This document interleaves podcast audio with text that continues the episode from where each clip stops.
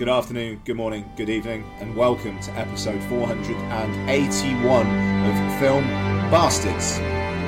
My name is Ian Loring, and as always, I'm joined by. Mark Foster, hello everybody. And Becky Foster, hello everybody. Hello, hello, one and all. So, coming up on this week's show, we don't have your place or mine. We, because uh, I'll be honest, because I said actually I'm about half an hour into this other film and I'd rather watch that, and uh, uh, I'll, I'll talk about that later. Uh, we're not doing Magic Mike's Last Dance. To be fair, it already feels like that film is completely come and gone. Nobody's seen it. It feels like it, doesn't it? It's very odd. It feels like no one went to see that this weekend. Um, and uh, but what we are going to be talking about is a film that is. Oh, fucking hell! I think Lottie's just arrived. Sorry. Um, we're going to be talking about a film which is uh, very much still about. It is a bit Oscar Bovary, and it is Darren Aronofsky's The Whale. We will be talking about The Whale. We have all experienced The Whale. Um, we'll also be talking about some movie news, trailer talk, what we've been watching, some Twitter questions, uh, patreon.com forward slash film bastards, uh, where we just recorded the uh, latest part of Hits from the Bong as we talked about his uh, kind of like breakout uh, monster movie, The Host. And uh, we are a Pod Syndicate podcast. Please do listen to like-minded shows such as Shinchoka vs. Punter, Entertainment Landfill, and the Rewatch Project, amongst others. Um, yeah, there we go. Now, in terms of film news, I have not forgotten the thing that I said I wanted to discuss earlier on, guys. So Good. I'm going to lead with that. So, Babylon was a bit of a box office disaster in the US. Didn't really do much in the UK. But, do you know where it's been doing really well? I mean, yeah, it seems like this happens every so often with films, doesn't it? Where a film will just do ridiculously well in that specific place. Yes. So Paramount France tweeted that there have been over a million admissions for Babylon so far in in France. Um, so probably close to a million. You'd assume some of them maybe more than once, but close to a million people in France have seen Babylon. And I think that's something. Babylon is now up to about 55 million worldwide. Still losing a ton of money. But I'll be honest, when I saw 55 million, I thought that's more than I expected. Good for Babylon. Babylon, yeah, it, it made just shy of three and a half million in France alone. That ain't bad. That's that's not bad. That What was the lifetime box office in, in the U in the US? uh, I think its lifetime was about in the US was about thirty five mil. I'm I don't think it was because it only did five million in like the opening weekend and it didn't have a seven time multiplier. Oh, that's fifteen mil. Yeah, okay, that Yeah. sounds more like it. Um, so you know, France is tiny compared to the US, and it it's done that. I, I I don't know. I just think that's. I'm glad that Babylon has some sort of win. and that's that's what I wanted to say about that. I'm just I'm glad I'm I'm, I'm happy for it. Um. Okay, what else have we got in the film world? Uh, Barry Keoghan is going to be uh, starring as Billy the Kid in a new project to be directed by uh, Bart Layton, who directed American Animals. Um, Barry Keoghan as Billy the Kid, sure. Yeah, it feels a little bit like, yeah, fair enough. Could see that. Yeah, yeah, yeah. I think so. Um, oh, that's interesting. Uh, Akiva Goldsman, the uh, uh, screenwriter and uh, director of A Winter's Tale, um, has signed a first look deal with Warner Brothers uh, to work on uh, sequels to I Am Legend, which apparently is going to be Will Smith and Michael B. Jordan. Yeah, that kind of a game makes sense. Okay, all right. Yeah, I mean that's a way for Will Smith to get back out there. And uh, the sequel to Constantine had been originally uh, that that had already been announced with Keanu Reeves coming back and Francis Lawrence coming back to direct. Um, which is um, apparently J.J. Abrams is also involved in that. Okay. Um, that, that, that is very much a okay kind of one that one. Isn't it? Yeah. yeah, yeah. Um, I hope that issue should just be really just like Constantine. It's fucking great, it's Constantine. it's very good, yeah. in talking about the sequel to I Am Legend, Goldsman has also said um, that uh, I'm obsessed with The Last of Us, where we see the world just post apocalypse, but also after a 20 to 30 year lapse. It's interesting.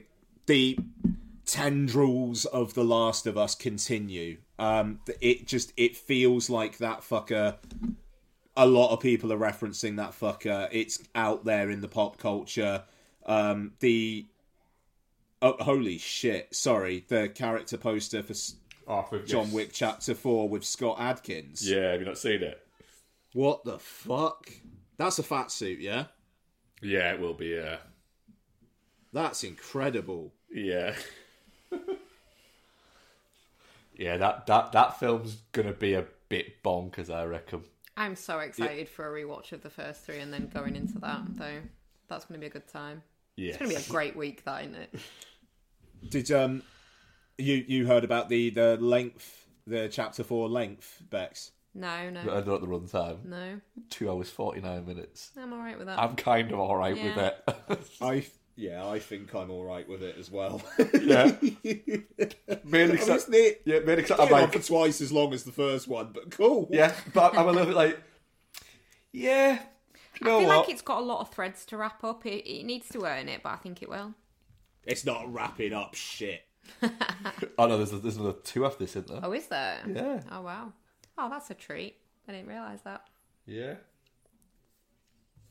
What what what times we we had to look forward to but um just the last of us thing. Have you guys seen the snl mario kart thing? I'm sure everybody who's listened to this has but if you haven't it's very good. I've, I, I've not, um, partially because I, I struggle with SNL. SNL, um, in the sense that I kind of find it a little bit like anything that happens that becomes vaguely popular, they are so rushed to spoof it.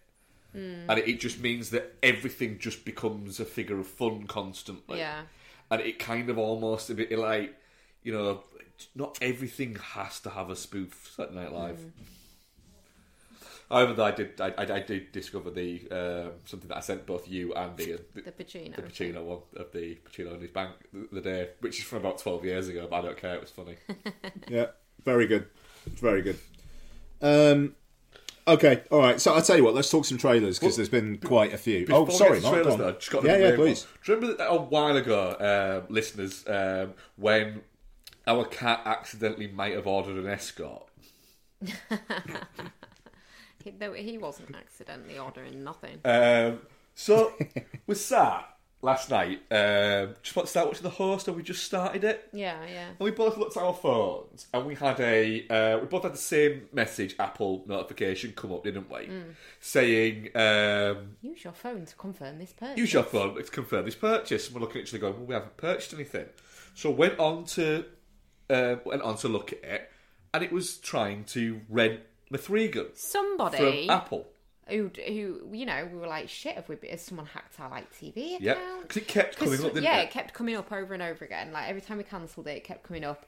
Do you want to rent M3GAN for fifteen ninety nine? Absolutely fucking not. No. So we kept on like yeah, we kept on just rejecting it, didn't we? Mm. Did a few little checks to make sure that like password hadn't been what is it that Mm. not, nothing else was connected to our account, anything like that. Couldn't work it out. Sat there mildly a little bit concerned, thinking, all right, this God, I hope this doesn't end up being something that becomes a pain in the Mm. ass. Um, I'd forgotten that before we started watching um, The host. the host, I'd been watching um, the football on BT Sport. To access BT Sport, because I don't have our BT box plugged in, I used the Apple TV to access it. Um, the cat had been laid with his face on the Apple TV remote. Likes to rest his face on electronic devices. Yeah. Nice. Yeah. And so had been with his face trying to order M3GAN. Bloody cat. If you want to watch it, Yeah. you'll have to wait until it comes out. Yeah. I'm not paying fifteen ninety nine to rent it for you. Yes. K- Kiki likes to sleep with her head on Lottie's iPad. That's what he does. So, like a minute ago, he was laid half asleep with his face on my phone. Yeah, well, he's got a smaller head, hasn't he, than Kiki? So Yeah. yeah, proportional. Yeah. Maybe they're warm. I think it's the fact that they're cold. Oh, maybe. I think, yeah, the fact it's cold and smells of Lottie, I think, is probably what it is with Keeks. Um, but she's also a fucking idiot. Um, Can I just one thing I'd like to get you guys' thoughts on before we move on? Well, The all actors are prudes and think acting is a form of infidelity now. oh, This fucking hell, yeah. and all the younglings really kind of celebrating a potential return to the Hays Code. I mean, it's. Hey, look, I between that and Regé-Jean Page talking about how, um, like the movie star, he doesn't he, he doesn't see himself as a movie star. He doesn't care about mo- being a, a, a movie star. He watches the films for the films. You know, you don't you don't go to a film to celebrate the sound department. So why would you to celebrate an actor? basically there's just a massive big old load of bullshit there is so much just attention seeking happening at the moment and it feels like post lockdown people still haven't quite got their fill and they just need to do this performative nonsense Yeah. The, and this fuck off yeah, yeah. sorry yeah The, the, the whole um, Jonah Hill having a CG a kiss into his movie. Yeah. uh, is a bit like, oh, fuck off. If I was if I was a studio and a, a studio accountant that's on fucking set there that's going, right, wait a minute, so we're gonna have to pay a team of a, a team of tech guys to have you two kiss when you could just fucking do your fucking job and do it. I mean that, that's that's my thinking on it. I it, it, it's acting. That's that's the job. If it's in the script and you sign a contract, you're agreeing to do it. Can I put something No. forward? Yeah, can I put something forward there? Go on. right? So imagine if an actor refused to do. uh, People are celebrating, saying, "Well, I think it's okay. It, it, it is a form of cheating. It's not. It's their fucking job." What? Right? it's acting Right? sorry Right. They're not But- actually slipping the D in, are they? So people are saying that it's okay and celebrating it. Right? I guarantee the very same people, if let's say I'm not picking on Jonah Hill here, but I'm just using him as an example because of the the fact that that was there. Let's say he refused to do a gay kiss because he didn't want to kiss a dude. Hmm. People would be fucking up in arms and would be the same people that are saying it's okay would say, "No, it's your fucking job. It's just it's not to make you gay. It's just a job." Yeah. coming from a guy, coming from somebody who has done a gay kiss before in a play. I just I, it, it, it's it's the celebration of a return to like censorship that that's really surprising me. Yeah, but it, it's the Because that is essentially what it is. People saying, "Oh my god!" Right, and I really hope this was a joke. But I saw a tweet the other day. Well, that's my problem. Is a I lot only- of time things that you think are jokes now you get into it and go, oh wait, no, oh okay. I saw a tweet the other day from somebody, and they were saying that it was exploitative to have sex scenes in film and television because the characters haven't consented to that being viewed by a wider audience. And then someone questioned and said, well, no, if, if the actors have signed a contract and they've agreed to the script, then they have consented. And then sh this person replied saying, no, no, not the actors, the characters. The fictional fucking characters haven't consented. Now, and I really, really hope it was a jokey stance, but I don't, think, it, was. No, because some people are just fucking just uh, uh, uh, emotionally fucking retarded. the, the the thing is, right? Everything at the moment is just you got to take one side or the other. So you've got people all about their sexuality and owning their sexuality and putting their sexuality in front of your faces and being like, "Fuck you if you don't let me be me." And then you've got the other side where it's just like you keep that shit locked down. What happens in uh, between two consenting adults, like happens in private, blah blah blah. And like it's just it's yet another example of the loss of shades of grey in popular discourse. The, the, the fact is, the majority, and I mean like 99% of people, right? uh, If either side of that put across their argument, the majority of people go, I don't care. It's yeah, it's the very vocal ones that are. It's yeah. you've got a vocal minority at either side, and the majority of people going, I just don't care. Well, it. it's- My it's- thinking on it is, if I if I was uncomfortable seeing sex on screen, do you know what? I just would not go see that film. And th- these people have that choice. Hmm?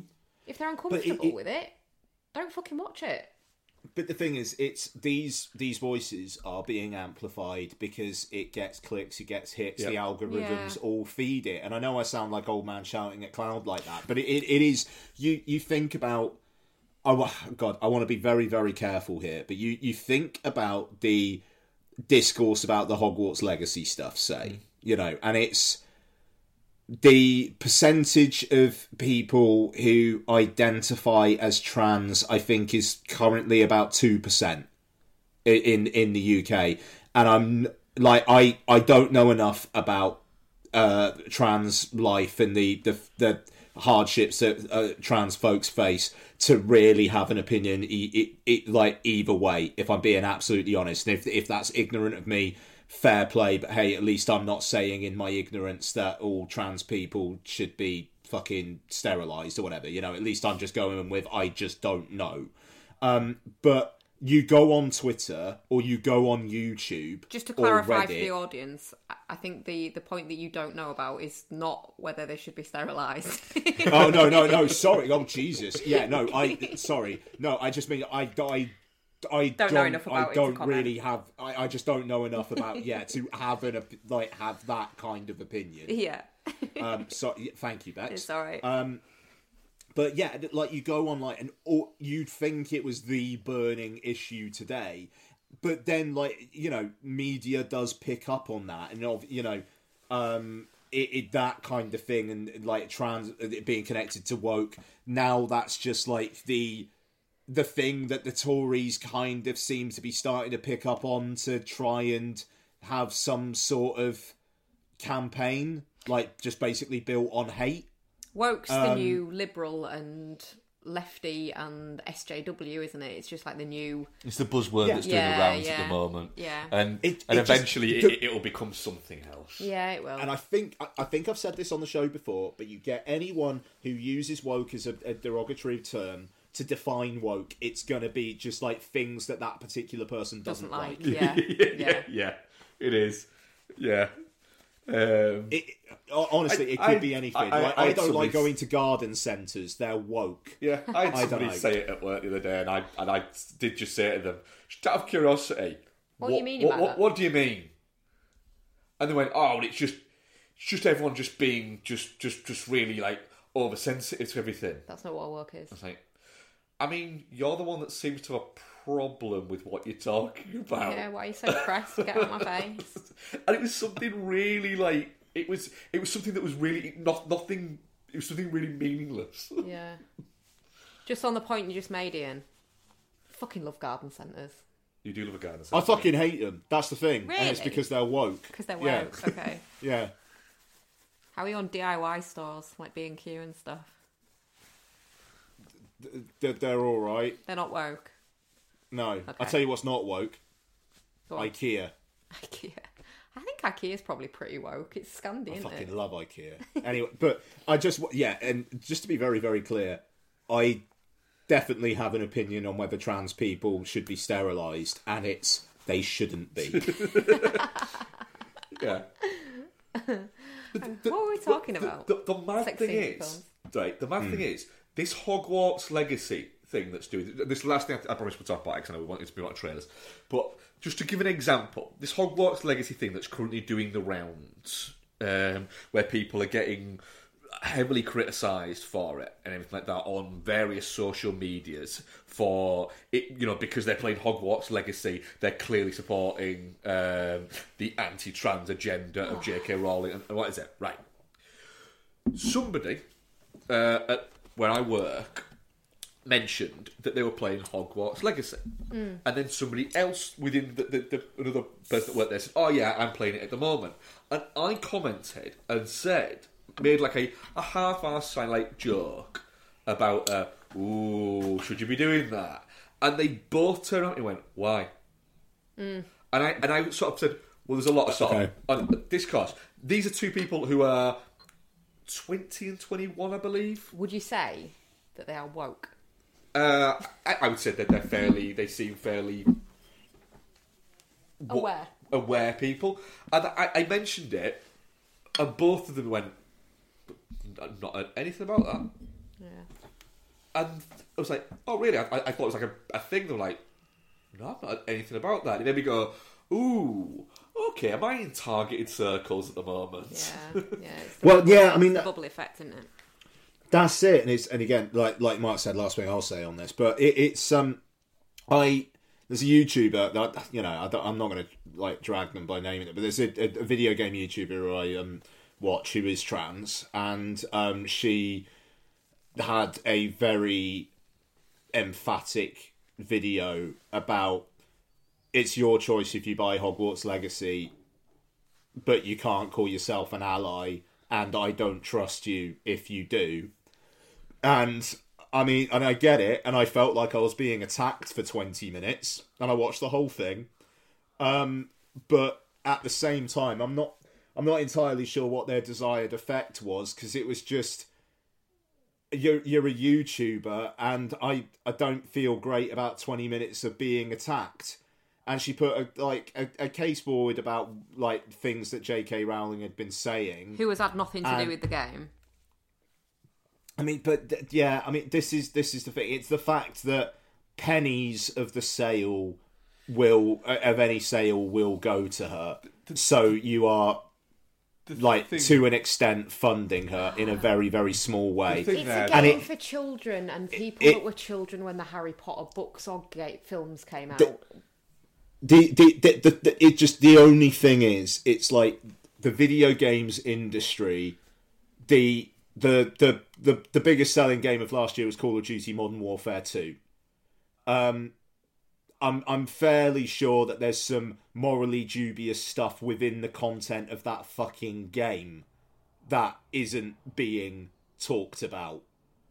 And it just it feels a bit you you you can't have it both ways mm. in video game discourse of all right you are a dickhead if you buy this but if you buy a game where you are Murdering shooting hundreds of people that's absolutely fine i like i just i yeah and I, I, mm. I it, it does it that does bother me. J.K. Rowling's a piece of shit. She's a hor like obviously this like really horrible woman. Um, but it's just I don't, I don't know, man. It's just it is a little bit pick your battles. Yeah. Yeah. Like all all you're doing by getting in people's faces and going, you should be ashamed of yourself for buying Hogwarts Legacy. Is you're gonna you like if you're shouting at that person, which is what a lot of the a, a, a lot of folks are doing on both both sides of this. If you're shouting at people, they're not going to go, "Oh, that's going to make that's going to make me want to understand you." Yeah, you're not winning hearts and minds by I doing could that. are you? understand it if it was called J.K. Rowling's Hogwarts Legacy Death of the Trans. but it's not. No, it's a game about wizards. People need to get a grip. It's a trailer. Yeah, I, it just look uh, it, it, it- in in any chain of anything you consume. There's going to be dickheads Of course involved. there is. Oh yeah, yeah, Ab- I- a- absolutely. And it's it is not just to the gaming world, the movie world. It, it is it is everything. It is hard in specific sections of online. It is difficult being a fan of things. It really is because the thing is, that there's dickheads everywhere, and there's going to be at least one involved in anything you like. yeah, Yeah. Anyway, trailers. Speaking of dickheads, The Flash. So you really like this show, don't you, Becky? I really like the Flash as a character, though. I really like the DCU. It, there's been some missteps for sure, but like the um the Flash, I, I really like as a character. Ezra Miller aside, yeah, I, I'm I'm I'm really the fact that he's got this like this random thing where he can run so fast he can go back in time and stuff like that. It's like there's so much that could be done with that, and Ezra Miller's an absolute cunt for fucking it up for everybody because there's not going to be any more going forward from this, is there? With him, No, it's just gonna they're, they're just doing Well. a hard reset, aren't they? it would appear so. Yeah. So, but yeah, I, this this trailer looks fucking ace, and I'm I'm I'm really excited for this film. And Um, what's his face is there? Keaton. Keaton, yeah. And Um, then there's Supergirl because it's like an alternate reality, and it's it's it's Is that how that was? yeah yeah yeah yeah. And My brain completely forgot there's a Supergirl, so it's going Superwoman. I, I, I like the bit where she's like, "Oh, I'm what is it like Carla or something?" Yeah. It's like the girl version of Clark, and and then one of the Barrys is like, "Oh, we're Barry." I really enjoyed that. And then when he's taking the video, and it's like, "Our future children are going to want to see this film." I just I just thought it was a real like it, it, tonally with the Flash's character. I think it works really well, and I'm I'm I'm keen for it.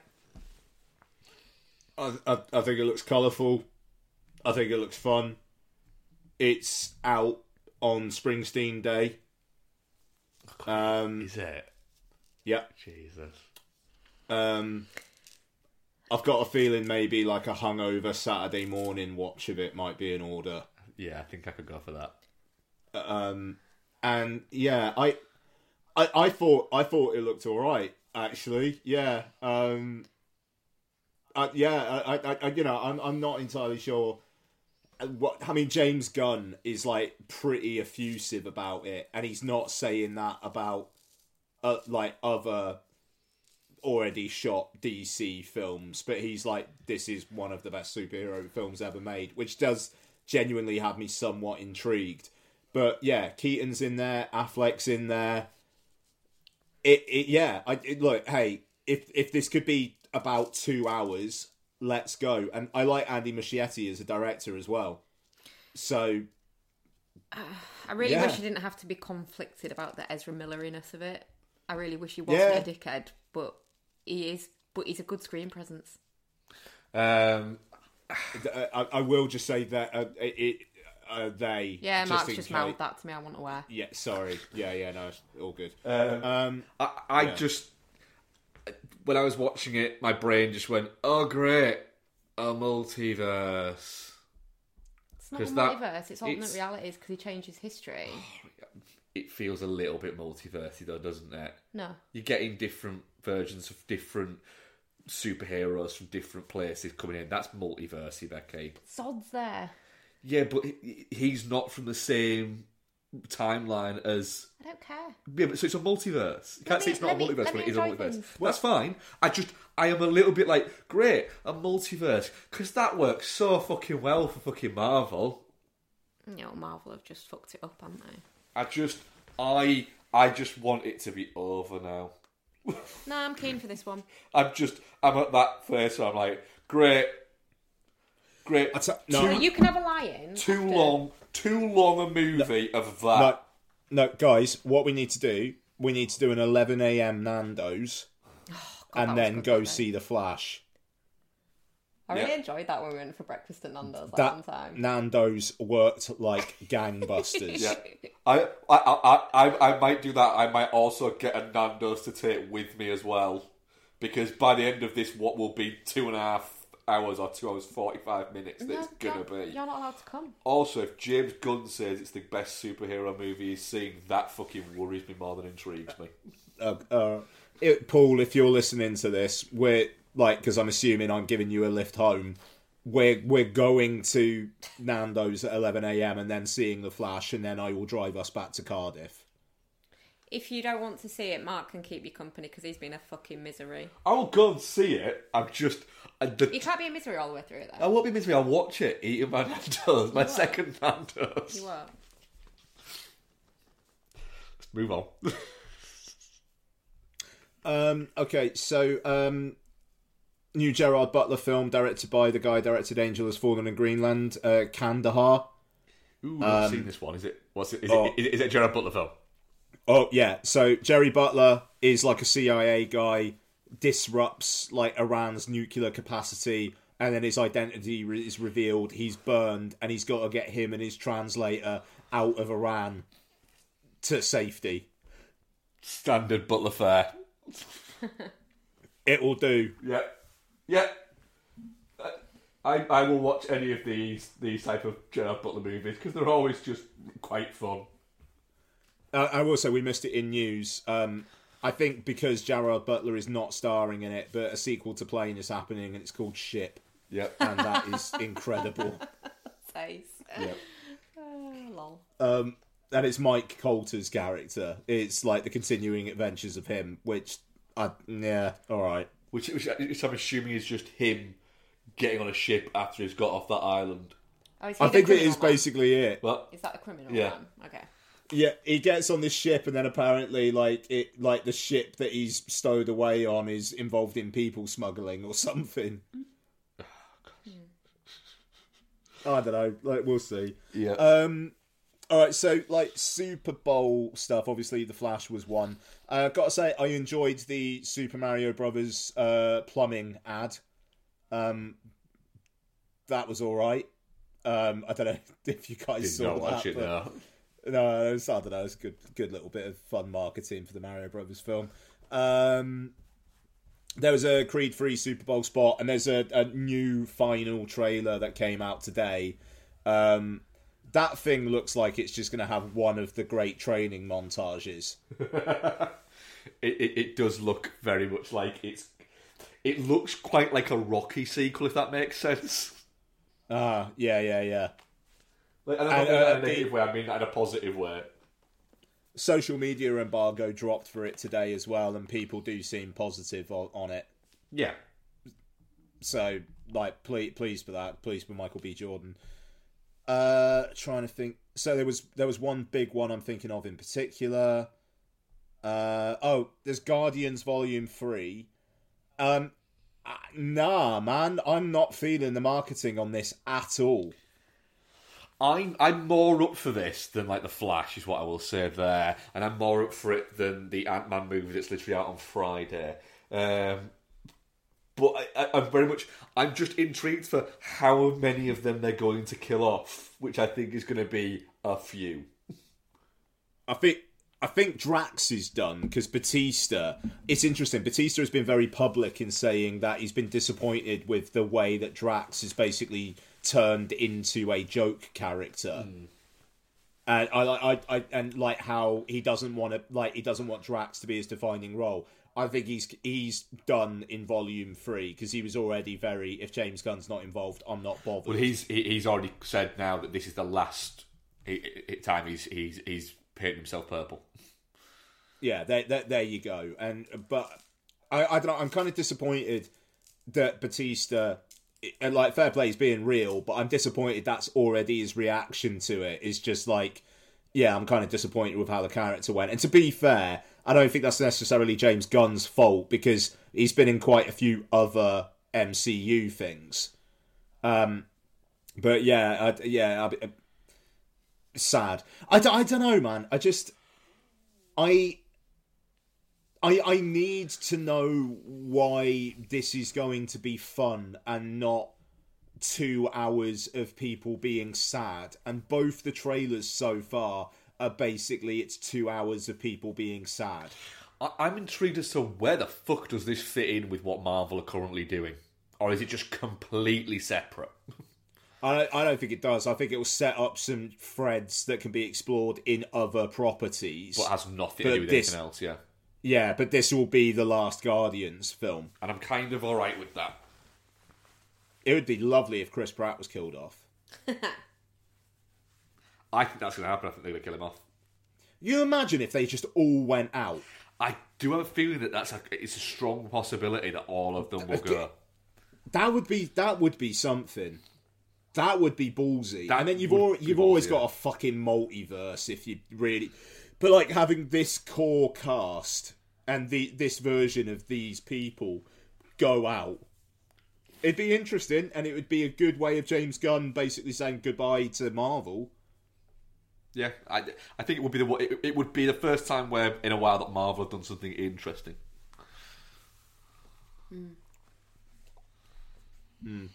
Um, so we got the biggie. Anything else? Ooh, try to think if there's anything else that's there. What's the biggie? Vroom vroom. Oh, that one. We, oh, we got uh, Air. Oh shit! Oh, how can I forget Air? I'm I'm very much up for a just this story being played out um, in this style of movie. I'm down. Yeah, Ben Affleck and Matt Damon want to get people together to do this. Why the fuck not? Yeah. Feels like it feels like a film made by Amazon, which it is, but oh, hold up a minute, but they're giving it a massive wide release and actually having a theatrical window for it. Do, do you know why? Okay, Do you know why I reckon that's happened? Because Affleck. because somebody has gone right just to say if we release a movie that is basically about air jordans it will make so much fucking money hmm. and it's really smart counter programming as well. It comes out the Wednesday before Good Friday and is up against Super Mario. Like I think that's really smart. Like grown people who don't aren't, who don't have an attachment to Mario Brothers watch this or maybe even people just go and see both films. I feel I feel like there is air in the space for both of as such for both of them to actually do well. yeah you're going to get film fans are going to be intrigued basketball fans are going to go and watch it trainers fans are going to go and watch it it's it's gonna I I a this film is gonna be a quietly huge motherfucker if they get the release right of it. Can I be honest? What? It's a film about a sneaker line Yeah. about, you know, uh, linked to a player I know nothing about because he plays a sport that I know nothing about. But I'm still going to see this movie because I really like Jason Bateman. That's fine. That's fine, but it, I, I just got a feeling that, this film could end up being a bit of a runaway hit if they get the release right. I think yeah, I think they will. It comes out the Wednesday before Good Friday. It's a like increasingly rare, rare Wednesday release. That doesn't happen much these days. Um, and, and it, it's got space in that long weekend. I'm really, really looking forward to a long weekend where I can go watch Super Mario, I can watch Air, and then hopefully sit out in my garden, eat some barbecue, and drink some beers. Yeah, this is. I, I- I'm very much looking forward to Air. It looks very much my bag. Yeah, too right. Okay, so before we do the biggie, Ian, have you by any remote chance watched the Children of the Corn new trailer? Should I, I saw it was there. Yeah, it's a shudder, isn't it? Yeah, yeah. Um, yeah. How does it seem? I'm quite intrigued by it to be honest, because the it's a long time since I've read the short story, but the film We watched a couple of years ago. Watched like all of them. Well, watched all of them. The one set in like the city as well. Yeah. Oh, this does seem like something we would do. But Children the of the car park. but the um the original film is is like the start of it is after whatever shit has gone down has gone down, and this couple come across this like township, yeah, yeah. and there's just children. There's no adults. Yeah. Whereas this one seems to show the kids taking over the town and killing the adults basically it seems to it seems like it's going to address the actual the, the, the thing that happens I, I, I did like the trailer construct of how they had it of that old time, that old school kind of voiceover hmm. Hmm, on it that was very much felt like you're watching a trailer in a cinema. Yeah, That was just yeah. telling you about a film that was about to come out. Uh, that was quite cool. I mean, I'll watch this regardless of whether the trailer looked good because it's Stephen King related. But I actually think the the tra- the precocious girl concerns me. Yeah, I don't think she's a good replacement for Caleb, the boy. Is it Ezekiel? Ezekiel could be yeah, Ezekiel, yeah. I think Caleb's one of them, I think. Yeah, Ezekiel's yeah. the main the one. I main one, yeah. I think it helped the fact that he was such a weird looking dude, wasn't I really want to watch Children of the Corn now. he? Yeah. I'll just get. I'll just get. I'll watch it myself. It's probably on ITVX. Probably his own TV accent. Uh, anyway, yeah, go on, do your biggie. Vroom vroom. Uncle Vin's back. He doesn't care what Justin Lin's got to say. yeah. The Rock, fuck that guy. Fuck off. We got Jason Momoa. Vin didn't like The Rock before, it was fucking cool. I mean, yeah, it's the point. Um, all right, so hey, look, trailer for Fast X. I think this film's going to be a piece of shit. I can't fucking wait. Uh, do you know what I thought when I was watching it, the trailer for this? It's a Fast and Furious movie. That's what it looks like. It looks like a Fast and Furious movie, and I'm kind of, I kind of want that. Nobody liked the last one. It- it- it- I, I just, I want it to go back to just doing fucking dumb shit. It's it's not a good trailer. It's not. It's not got its hooks in me like like previous ones have. Um, this got it hooked more in me than the last one. I'm not. I'm not super keen for Jason Momoa. I am. Oh, I, I liked the hair. You are. I liked his hair in it. Well, speaking of hair, I'm really deeply offended that Nathalie Emmanuel's cut her hair. Yeah, that seems like a yeah. That seems like something that shouldn't happen. I mean, she can do whatever the fuck she wants with her hair, it but seems like there's a possibility we could trace all the bad things that have happened in the past few months back to that. oh my god, has she triggered end I- it- it could be. wow, She just had real good hair. Be like if what's I her name? think- Jessica Chastain died, hers like brown. Yeah, be wrong, wouldn't It'd be wrong. Yeah, it'd be an imbalance. If you have an iconic physical feature, you have to you have to respect that. It's like I'm- Jennifer Grey I'm- getting I'm her nose really- done. It just loses the magic. It did, yeah. I mean, let's face it. What the fuck's she done since? Exactly. Nothing. Exactly. That did make me real sad when I saw it in the trailer. I turned turned around to you and I went, "Oh, she's got her hair." Um, real, real worried about, as I think I said before, of Uncle Vin just going. People come to these films for Dominic Toretto, and I need it to not be, not be that. Um, I need it to just be stupid, and I- there's I- enough I- stupid in the trailer to make Yeah. me feel okay. I think there's an awful lot of stupid in this trailer.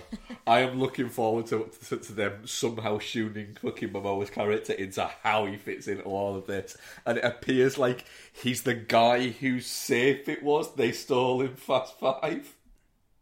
Oh, interesting. I thought he was And he was be just like, like- someone's long lost brother again. But somehow he will be. yeah, yeah. Whose brother And he was just left one? of shot. He's dumb. Sorry, John Is he Cena. Dom's brother? Yeah. Yeah, Yeah. because clearly they look like they're related. This will be Paul Walker's brother because they look as No, related as. Brie Larson will be playing What- Paul Walker's sister. Oh, well, apparently, Larson's like an people were inching. thinking that there is speculation that she's playing Kurt Russell's daughter, and she's basically the Kurt Russell replacement. Oh, nah, you see, but you're watching it going, yeah, but at some point, some point, fucking Uncle Vin's gonna read a tweet and go, holy shit, she would make a good Brian's sister. Well, it's a shame we've already made a Kurt Russell's daughter. Is it? Boom! She's Yeah, both! yeah. Kurt Russell. Yeah. He's not in the Fast Food Yeah, he is. He's in like three of them, Becky. Is he? Yeah, Kurt Russell. yeah. The Kurt Yeah. Russell. Yes, Becky. Yeah. Fuck. No, the other one. Well, I didn't know whether someone else is called Kurt Russell. It's not. No, sh- dude, straight. Yeah, man. No He's in, he's in to be called Fast Seven and Fast and the Furious. Is he? What is he? He plays what's Mr. it? Nobody. Yeah, Mr. Nobody. Well, Wow. I might need He, to he likes his rewatch before Belgian the- ale. His what? And then, like, he, he, he likes his Belgian ale, and he says to Vin Diesel, you know, do you want a Be- Belgian ale? And Vin Diesel's like, nah, and then he just gives him a buck- bucket of Coronas. Oh, okay. The f- How do I not remember that? I that? don't know how you Is it don't a remember bit that. part? He- He's been in quite a bit. I think he's in it a fair bit. Like, like not just like one of them either, like a few of them. Yeah. He's in no, he's in two of them, and then Fast Nine, his like helicopter or plane crashed or something, and the start of it is them retrieving a black box, and then fucking Cena's there. Yeah. Okay. We're not fibbing. We're, we're, I swear we are not fucking joking. He's in. He's in two of them. All right. I might need to do a rewatch before the new one. I'm comes not out. rewatching all of them. All right, I'm I'm, not asking you, rewatching sir. all of I can't bother to rewatch all I, of them. I might need to. You do can a do a rewatch of all of them. I do might things rewatch. separate from you. I I, might- could buy myself flowers. all Write my name in the sand. All right, you can hold your own hand. It's fine. I'm all fine with it. Oh, even though Bex, you know what's coming to PlayStation Plus next week? What? Uh, the Quarry, the uh, game, new game from the Until Dawn people. The one that you saw a trailer for about four or five months ago and said it looked really good. Yeah, I've been itching to replay Until Dawn. So, is this similar format, like a decision making? Oh yeah, yeah, yeah, yeah, yeah, yeah. I might just wait then. I need to play Devil May Cry. Yeah, you do. need to play the shit out of some stuff. There's too much stuff. There's films and TV and books. And Too games. much stuff, and that's why you have to pick one and stick to them, Absolutely and that's not. why they should be films. No, absolutely not. Yes. Right, in order for me, it would go books, Nerd. then probably games, then films, then TV. But at the moment, TV's boosted because The Last of Us is just an absolute banger. Like, 'cause what I'm currently doing is watching the episode, listening to the podcast, then watching the episode again with the benefit of having listened to the podcast. It's pretty good, mind. It's a good idea, actually. Yeah. What? It's a good idea, that, actually, yeah. Yeah. Oh, I think the last two are they're just so good. You watched four, didn't you, Ian? Yeah, Um, and we're going to talk about five next week. yeah. We'll talk about five, uh, probably five and six next week. I'll try and cut, catch up, catch up. Um, I was going to say, I was really I mean, disappointed when I realised that the moving it to a Saturday drop was a one-off thing, and it just goes back to Monday again. Yeah, it was for the Super Bowls. Okay, uh, let's kick in with our main review. Uh, we're going to be talking about Darren Aronofsky's The Whale. Do you ever get the feeling that people are incapable of not caring?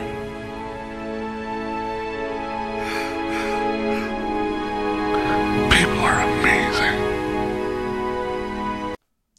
Uh, and this stars Brendan Fraser, Hong Chau, and Sadie Sink. Story of a um, morbidly obese uh, English teacher played by Brendan Fraser who is trying to reconnect with his daughter played by Sadie Sink as he's worried that she doesn't realise how amazing she is. Amazing.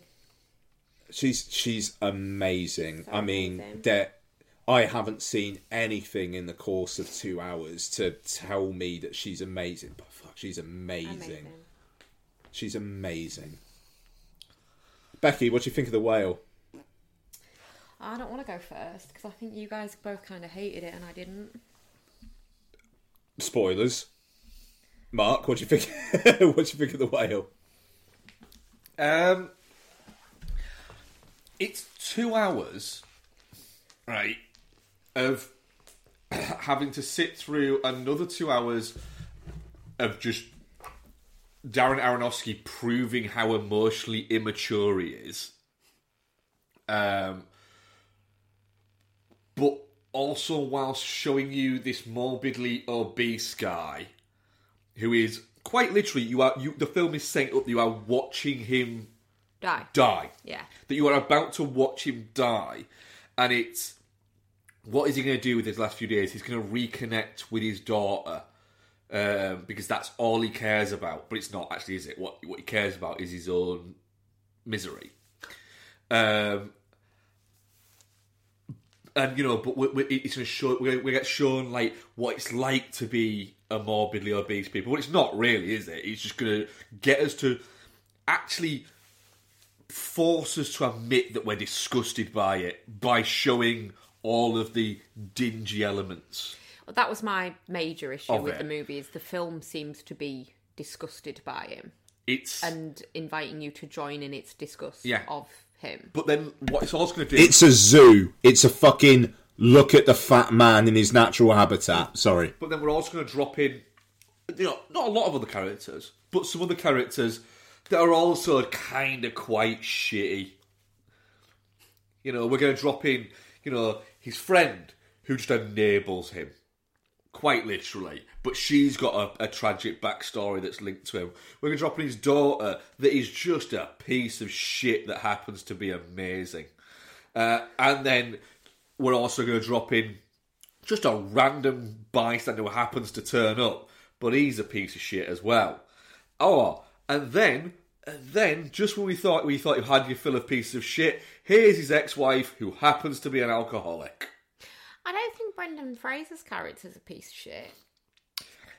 He's not exactly a nice guy, though, is he? He's not exactly a good dude. He literally left his his wife and daughter. That's like eight years ago. People change. But but but then the only time he decides, do you know what? I should probably kind of make some peace for myself when I'm about to die. Not of like cancer or anything like that. Of just you know, yes, an addiction completely, an addiction, but an addiction. The fact that he accepts he has, but accepts the fact that he's going to do nothing about it, he doesn't and it's waste going his to money kill him. that he wants to give to no, his that- daughter. that's a cop out, an absolute hundred percent cop out. He could have bought medical insurance. Hong Chau says that herself. Yeah, but it wouldn't Like, have covered could- a pre-existing condition, a self-inflicted I- I- pre-existing condition. No, that but, I but, don't- I- no, I'm sorry, I don't, I don't buy that. He's doing this intentionally, What, just for the drams? a little bit, yeah. No, he's. I, I don't agree. And, but he's got addiction, and I get that. It- That has been triggered by massive levels of grief. Yep. But there are there are people there. there- There's a person there who is very softly saying you could get this treated. But then, but then the same person who's saying you could get this treated Is bringing in buckets of bringing in chicken. buckets of chicken Yeah. and massive sandwiches and all this shit. the the the, the, the thing with the film and the fact that it kind of like says the days as the days go by is it almost feels like with that incident at the start where he's jerking off and oh, looks can I- closer to can I point death there than he does at the end of the film when he fucking dies by the way but it's it basically it feels like a countdown which is almost acknowledged by the characters in the film they're like He'll be dead by the weekend, kind of thing. yeah, yeah. Mm. I've got five days left. These are the things that I like. So I've got five days. It feels like you could almost have like the Oppenheimer trailer, have a fucking countdown timer in the Yeah. on the fucking screen. Well- like it, it's, like, I, I, I, and it, it feels like the the character knows he's going to he's going to die. And yes, Hong Chau was like he'll be dead by the end of week. She kind of it like says a couple of times like he's going to be dead in a few days. But it it just it really annoyed me that he the film is just like watch this fat man die. Like and, and, you know, and- and I, I know Aronofsky would like say that's not what he was going for there, but there is just this fucking morbid curiosity level to the filmmaking The of it, the, the thing which there, really fucking fucked me off. the thing there is when it came up. The I said to you, I think, Bex, when the BBC BBFC title card came up and it said strong, strong language, sex, and what is it? As soon as it said sex, my brain straight away said, guarantee you, the opening fucking scene of We See of this is him fucking jerking off to gay porn. And it fucking happened. And it, it it's because Darren Aronofsky is just it, it as a filmmaker, and I'm going to say a lot during this because I just I, it is exactly I sit with it. He is only interested in showing misery and having no real kind of there's no emotional maturity to any of his filmmaking. He is a it's all fucking sixth form college psychology because he got really successful with Pi and people told him how smart he was because of Pi, which is basically student film is.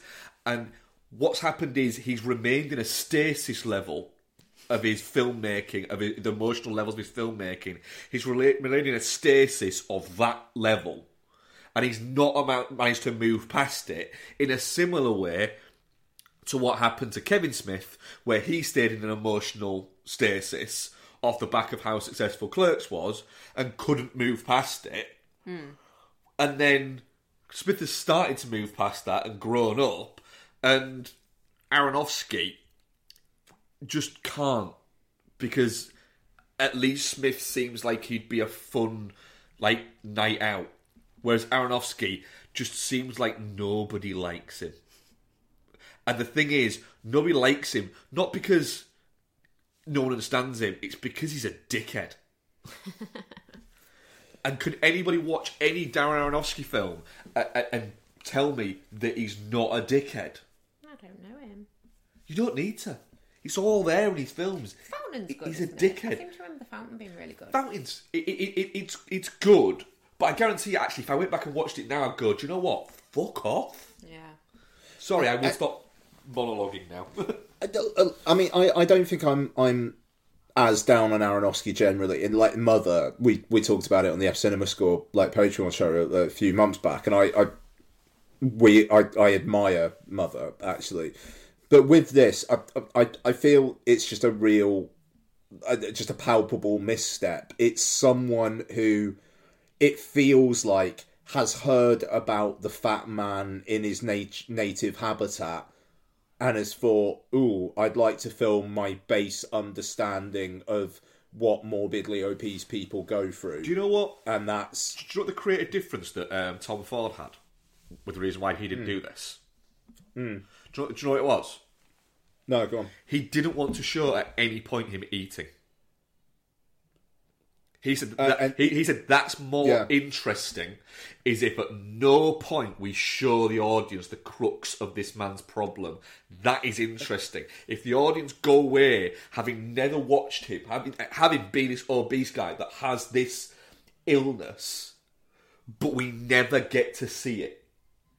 And I, I, I, just, I, I, I kind of want to say my piece because I know, uh, uh, like Bex has said, she liked it better than us, and I want to give Bex some space without me just going, but dot dot dot, like I, I tend to do, and I, I know I do.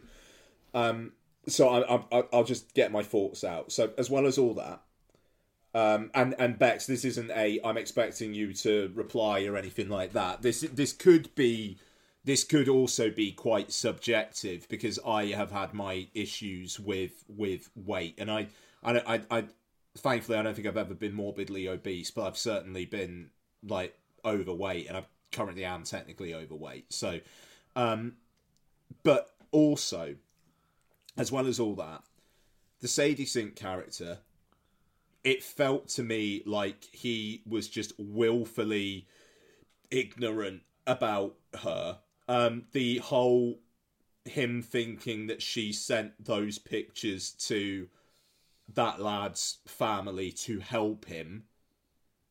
I just didn't buy that for one second. The film seems to be trying to sell that it she was helping him. I didn't get in the performance that she was helping him No, in any way. Isn't that surely like the the unreliable narrator thing? You're seeing things from his point of view, and he's like optimistic and naive to like almost a toxic level about her and her intentions. So, but so that that that's the that's the Desperate to believe that she's I- a good person, that she's amazing. but then the ending. It's like she says the poem and then she it smiles. Uh, uh, No, but uh, she doesn't. Like though. The minute she opens that door, she leaves. It's his imagination. That's his imagination. Yeah.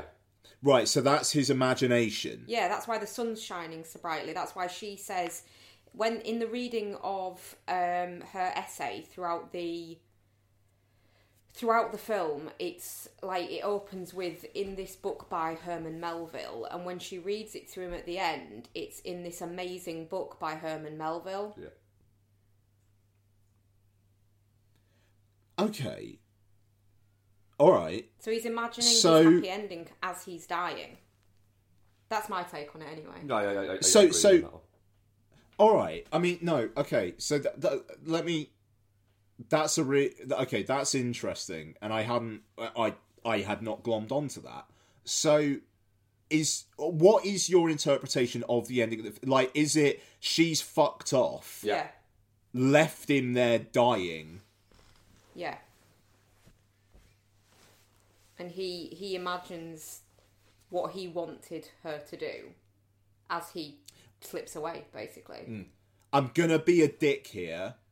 Why doesn't Hong Chau come back, or is it just because, like, literally, it's just his imagination there, and he, he... okay, I think that's the point at which he dies. Oh yeah, he, he dies trying to get up. And he just doesn't imagine Hong Chau coming back. Yeah, he never gets up on his feet. Yeah. Fucking hell. Yeah, it, it, it, it's too it, it- it's too much of an incongruousness. The fact that when she opens the door, it goes bang, sunlight, Flooded with sunlight. and and yeah. I just- throughout, I just throughout the entire rest of the movie, just- it's been raining. yeah.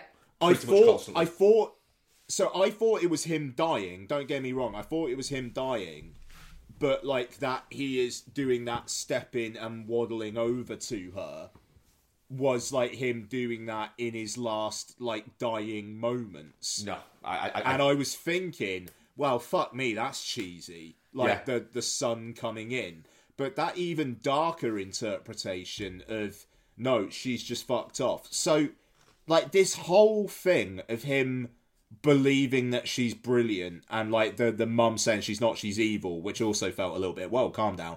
But I This thought whole- that was really relatable, to be fair. I know, yeah, I, I, I mean, like that is a so the thing is, right? I think the marketing of the film has done a number on me there because the marketing is like, and and and like the the quotes that the awards consideration stuff is going with is like, I believe that people are amazing. Like the film is supposed to be a stirring optimistic guy gets his happy ending with his daughter and it's tragic that he dies. But if the action like if the intended ending of the and the thing is i a lot of people are like are like well you know films are up to the eye of the beholder blah blah blah. No.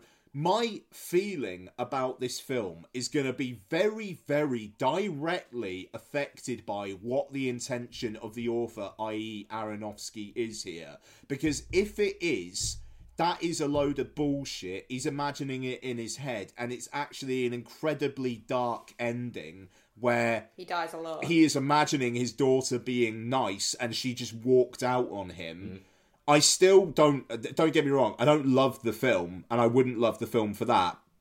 But I think my reaction to it would not necessarily be as fuck this movie as as it was just because it is I don't believe Brendan Fraser's performance. The whole optimistic thing, and then the fil- the fact the film seemed, in my eyes, to validate that, I thought was bullshit.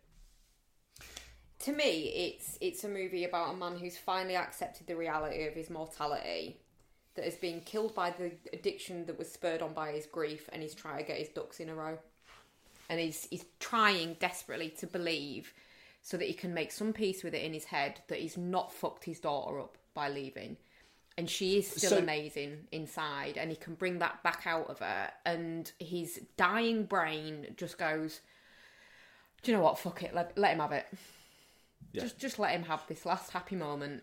We're, He's, So- we're he- he- slipping away yeah, anyway, and it, for me, it's it's fucking tragic for for that. It is, and I agree with you, but it's also a little bit like I just. I'm, I'm very much like I don't see the point in what I just watched, other than it was to be it was to make me miserable. Well, maybe it's trying to say don't leave it till the last minute to get your ducks in a row. Hmm. Don't leave it till it's too late.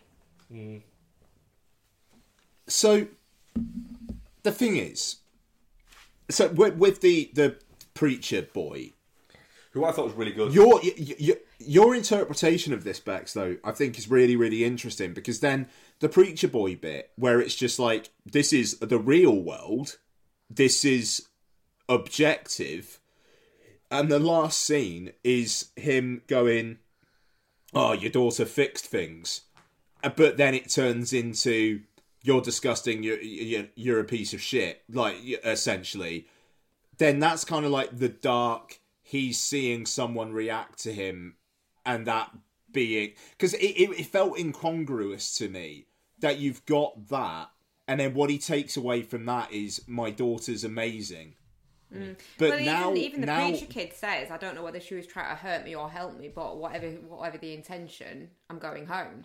and he So then decided he to re- believe the nice enough Yeah, thing. Yeah, yeah. He's yeah deluding so himself. then he reads that as that yeah okay When when when us as an audience go. She No, no, no, no. wasn't. You were literally just looking outside at the plate that she's fucking smashed. Where you feed your little bird. Where you feed your little bird. Yeah, little bitch. She is very convincingly a twat in this. Oh yeah. I mean, it, it did. Fuck. You see, I'm turned around on Sadie Sink,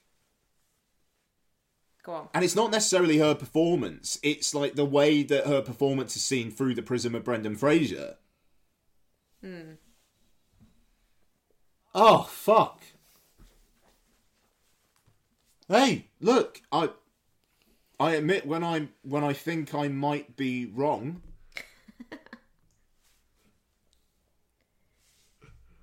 huh. See, I I, I I I had the same thing with you at the ending, but I still don't like the film. Yeah, but Uh, the thing is, You're not really the tuned into observe the fat? I, I, I, I, observe the fat man in his habitat thing still really bothers me. yeah. yeah, that Like the whole kind of like yeah. when he's eating the fried chicken, it's like, look how fucking disgusting. Look how he is. greasy my face is. Yeah, yeah. Look how many like, handfuls that- of food I can shove into my face. Yeah, it's it's voyeuristic. Yeah, yeah. And it's so Good point, that Bex. Yeah, yeah. It, it it it is, and it made me it made me feel uneasy, which then made me feel uneasy because it's like, shit. Are we just supposed to feel a bit disgusted watching this guy? Yeah. Because like that doesn't scene. feel cool. The opening scene is it's not look at this sad lonely man and feel pity for him. It's look at the fat guy having a wank. Yeah, Yeah, yeah. It's It- that- dirty. that's it's it. done in a dirty way. Do you know what? That guy wants to jerk off in his fucking living room on his own. Let him jerk off. But you know what? At the end of the day, whether it's whether it's a morbidly obese chap having a wank, or it's a fucking ripped, tanned, oiled guy having a wank, I still don't want to fucking see it. It's not exactly a dignified thing to watch, is it?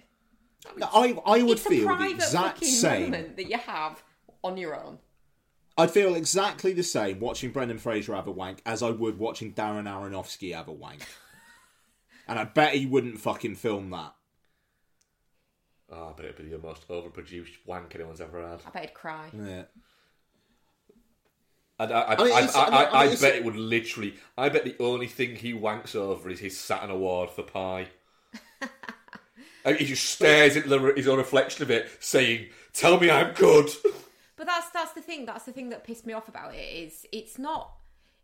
They've presented it as this is really sad and disgusting for you to watch because he's having a wank and he's morbidly obese, whereas it, it just would be anyway.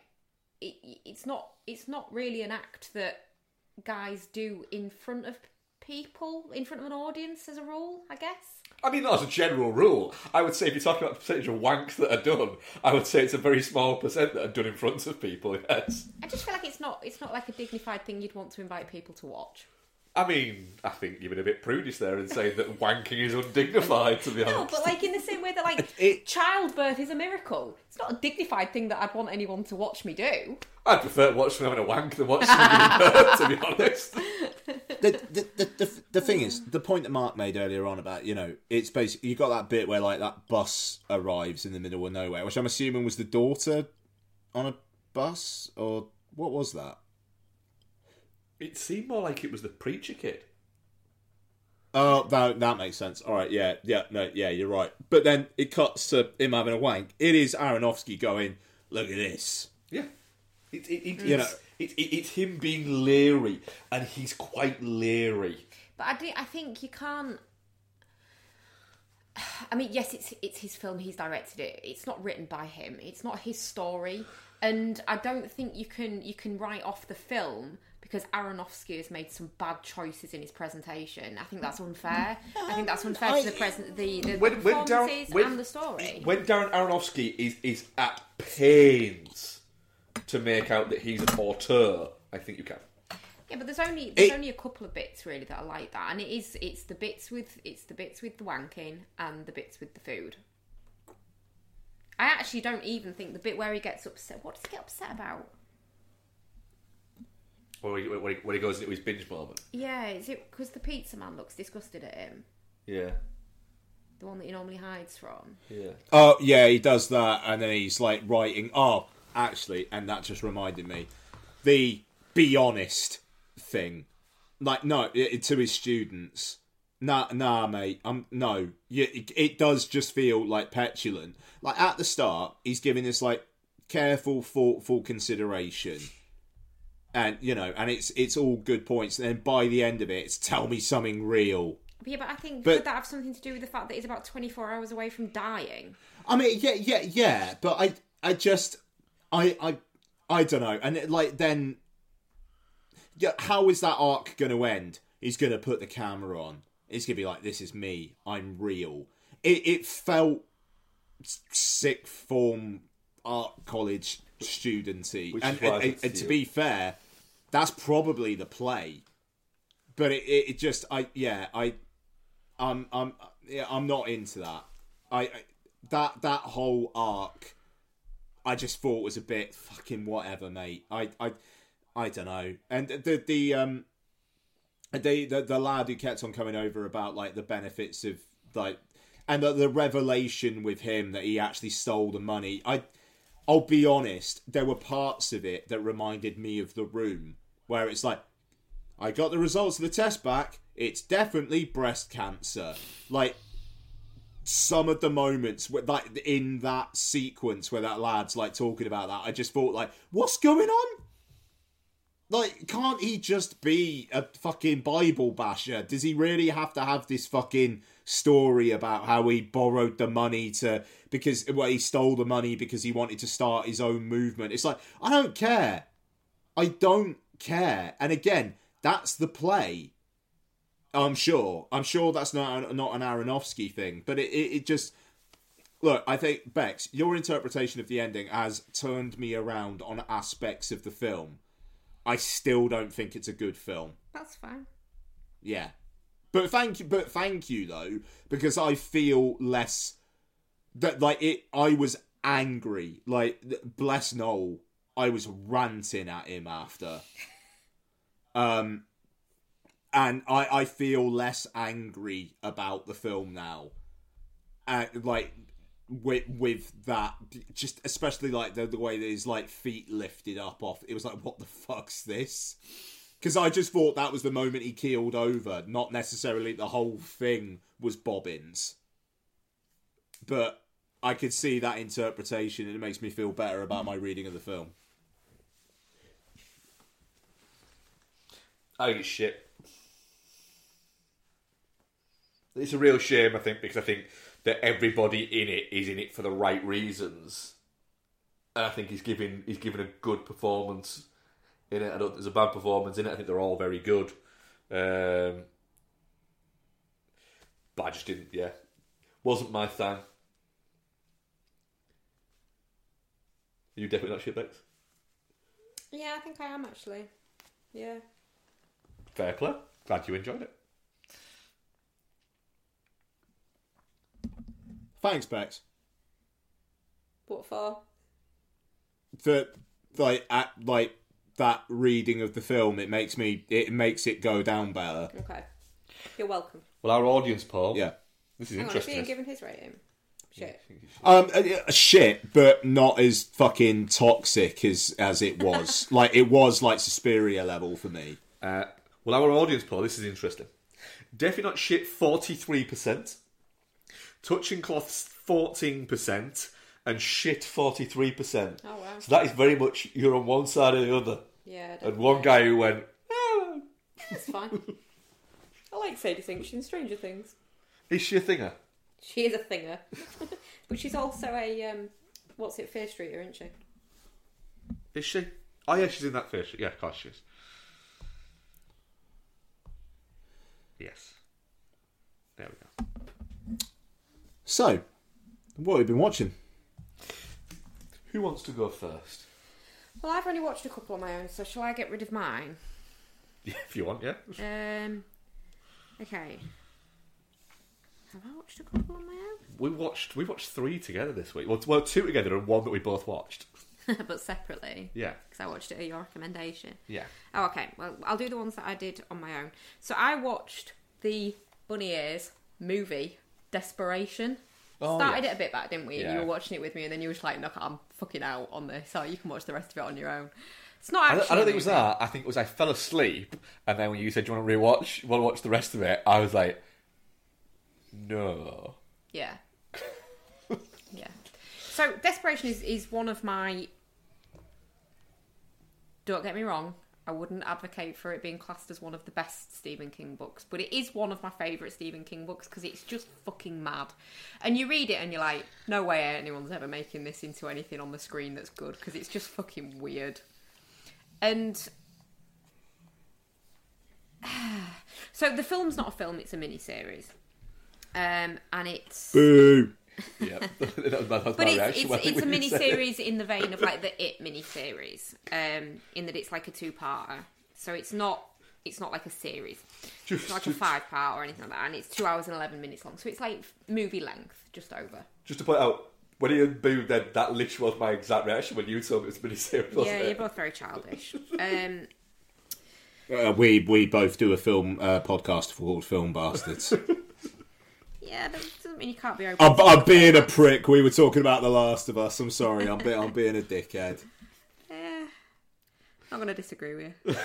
No, fair enough. Um, but anyway, so it's it's by um, repeat collaborator with with like repeat adapter, I would say Mick Garris.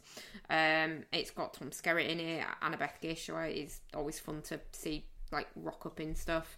Henry Thomas is in it. Um, people, um, and it's yeah, it's basically about this like ancient entity that escapes from a mine that's been reopened by a greedy mining company, despite there having been a cave in there years and years ago. And then it takes over various people um, and kills like everyone else. And then it takes over Ron Perlman. And because Ron Perlman's the fucking size and shape Ron Perlman is, um, his body lasts longer than other people's because he's more healthy than the other people it's tried to take over. So Ron Perlman's character goes on essentially like a killing spree. He kills everyone in the town and then starts like setting traps for people on the road that goes past, like the highway, and then bringing them to town to kill them, or as like future vessels when When this one runs when out. this one runs out, so that it can just keep doing bad shit. Like it doesn't seem to have a long term game plan. No, I don't say he's very much. Let's get through the next day. Yeah, um, and it can also control like like the lower animals, like your crows and wolves, like predator animals, I guess. And then and then there's like um like this this real Bible bashing kid. Um, Of course. yeah, who loses his entire family and then says that God's bad and he's forsaking God, and then like the alcoholic writer, because obviously there's a writer, he persuades him to not give up on God, and there's a whole like God is cruel. Yeah, of course he is. What did you expect? Did you not read the Old Testament? Kind of con, you know, conversation that happens, as is it's a very faithful adaptation, so it's pretty much lifted from the book. And Stephen King always has, if there's religion in a film, it's either bad or organized religion is bad and spirituality is good. Yeah. But yeah, it's I, I read Desperation not so long back, and rewatching it, it's it's one of those things, isn't it? Like when you when you when you watch a film that's been adapted from a book that you love, you kind of want it to be really faithful, but then there is an argument that slavishly faithful is the wrong way to go. Yes. So I like it, but there's things that could have been done better. And they refer to the the um, the kid as God Boy, the God Boy, all the way through it. That's funny. Um, and I also watched Frailty. Uh, just uh, talking about the God Boy, uh, Mark, you uh, uh, played any God of War, the the game that I bought you? I've not yet. No, I've been too busy watching movies. Okay, how long you had it for? Sixteen months. It's good stuff. I'll get to it though. Um, yeah, I'm sorry, I'm just looking at something. Um, so yeah, and then I watched Frailty um, with Nice. Matthew McConaughey. I want to Yeah, man. yeah, Yeah, in the Bill McConaughey and Bill Paxton Paxton, isn't it? Yeah. Yeah, yeah. It's a good film that. It's a really good Yeah. film, and like it, it's it's again it's unreliable narrator because he's telling the cop the story all the way through, and he's one brother, but then in reality he's the other brother, and then he just like kills him because he killed his mum. Um, but yeah, it's all demons and shit, and Bill Paxton's there, which is always nice.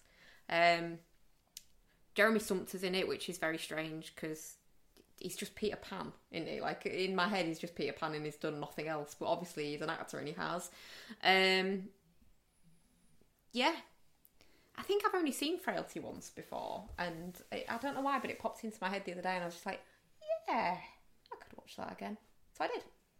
Fair play. It's really good. Nice. Demons and shit. Nice. Yeah, That are your solos? that's all on my own. Do you want me to do my solos now? You do your solos, yeah. I've only watched. I've only watched a few solo actually. I think I'm missing one, but it's not You that. watched. nice. What? that one. I thought you were going to mock me about this one. No, I like it. So, uh, I rewatched Bruce Almighty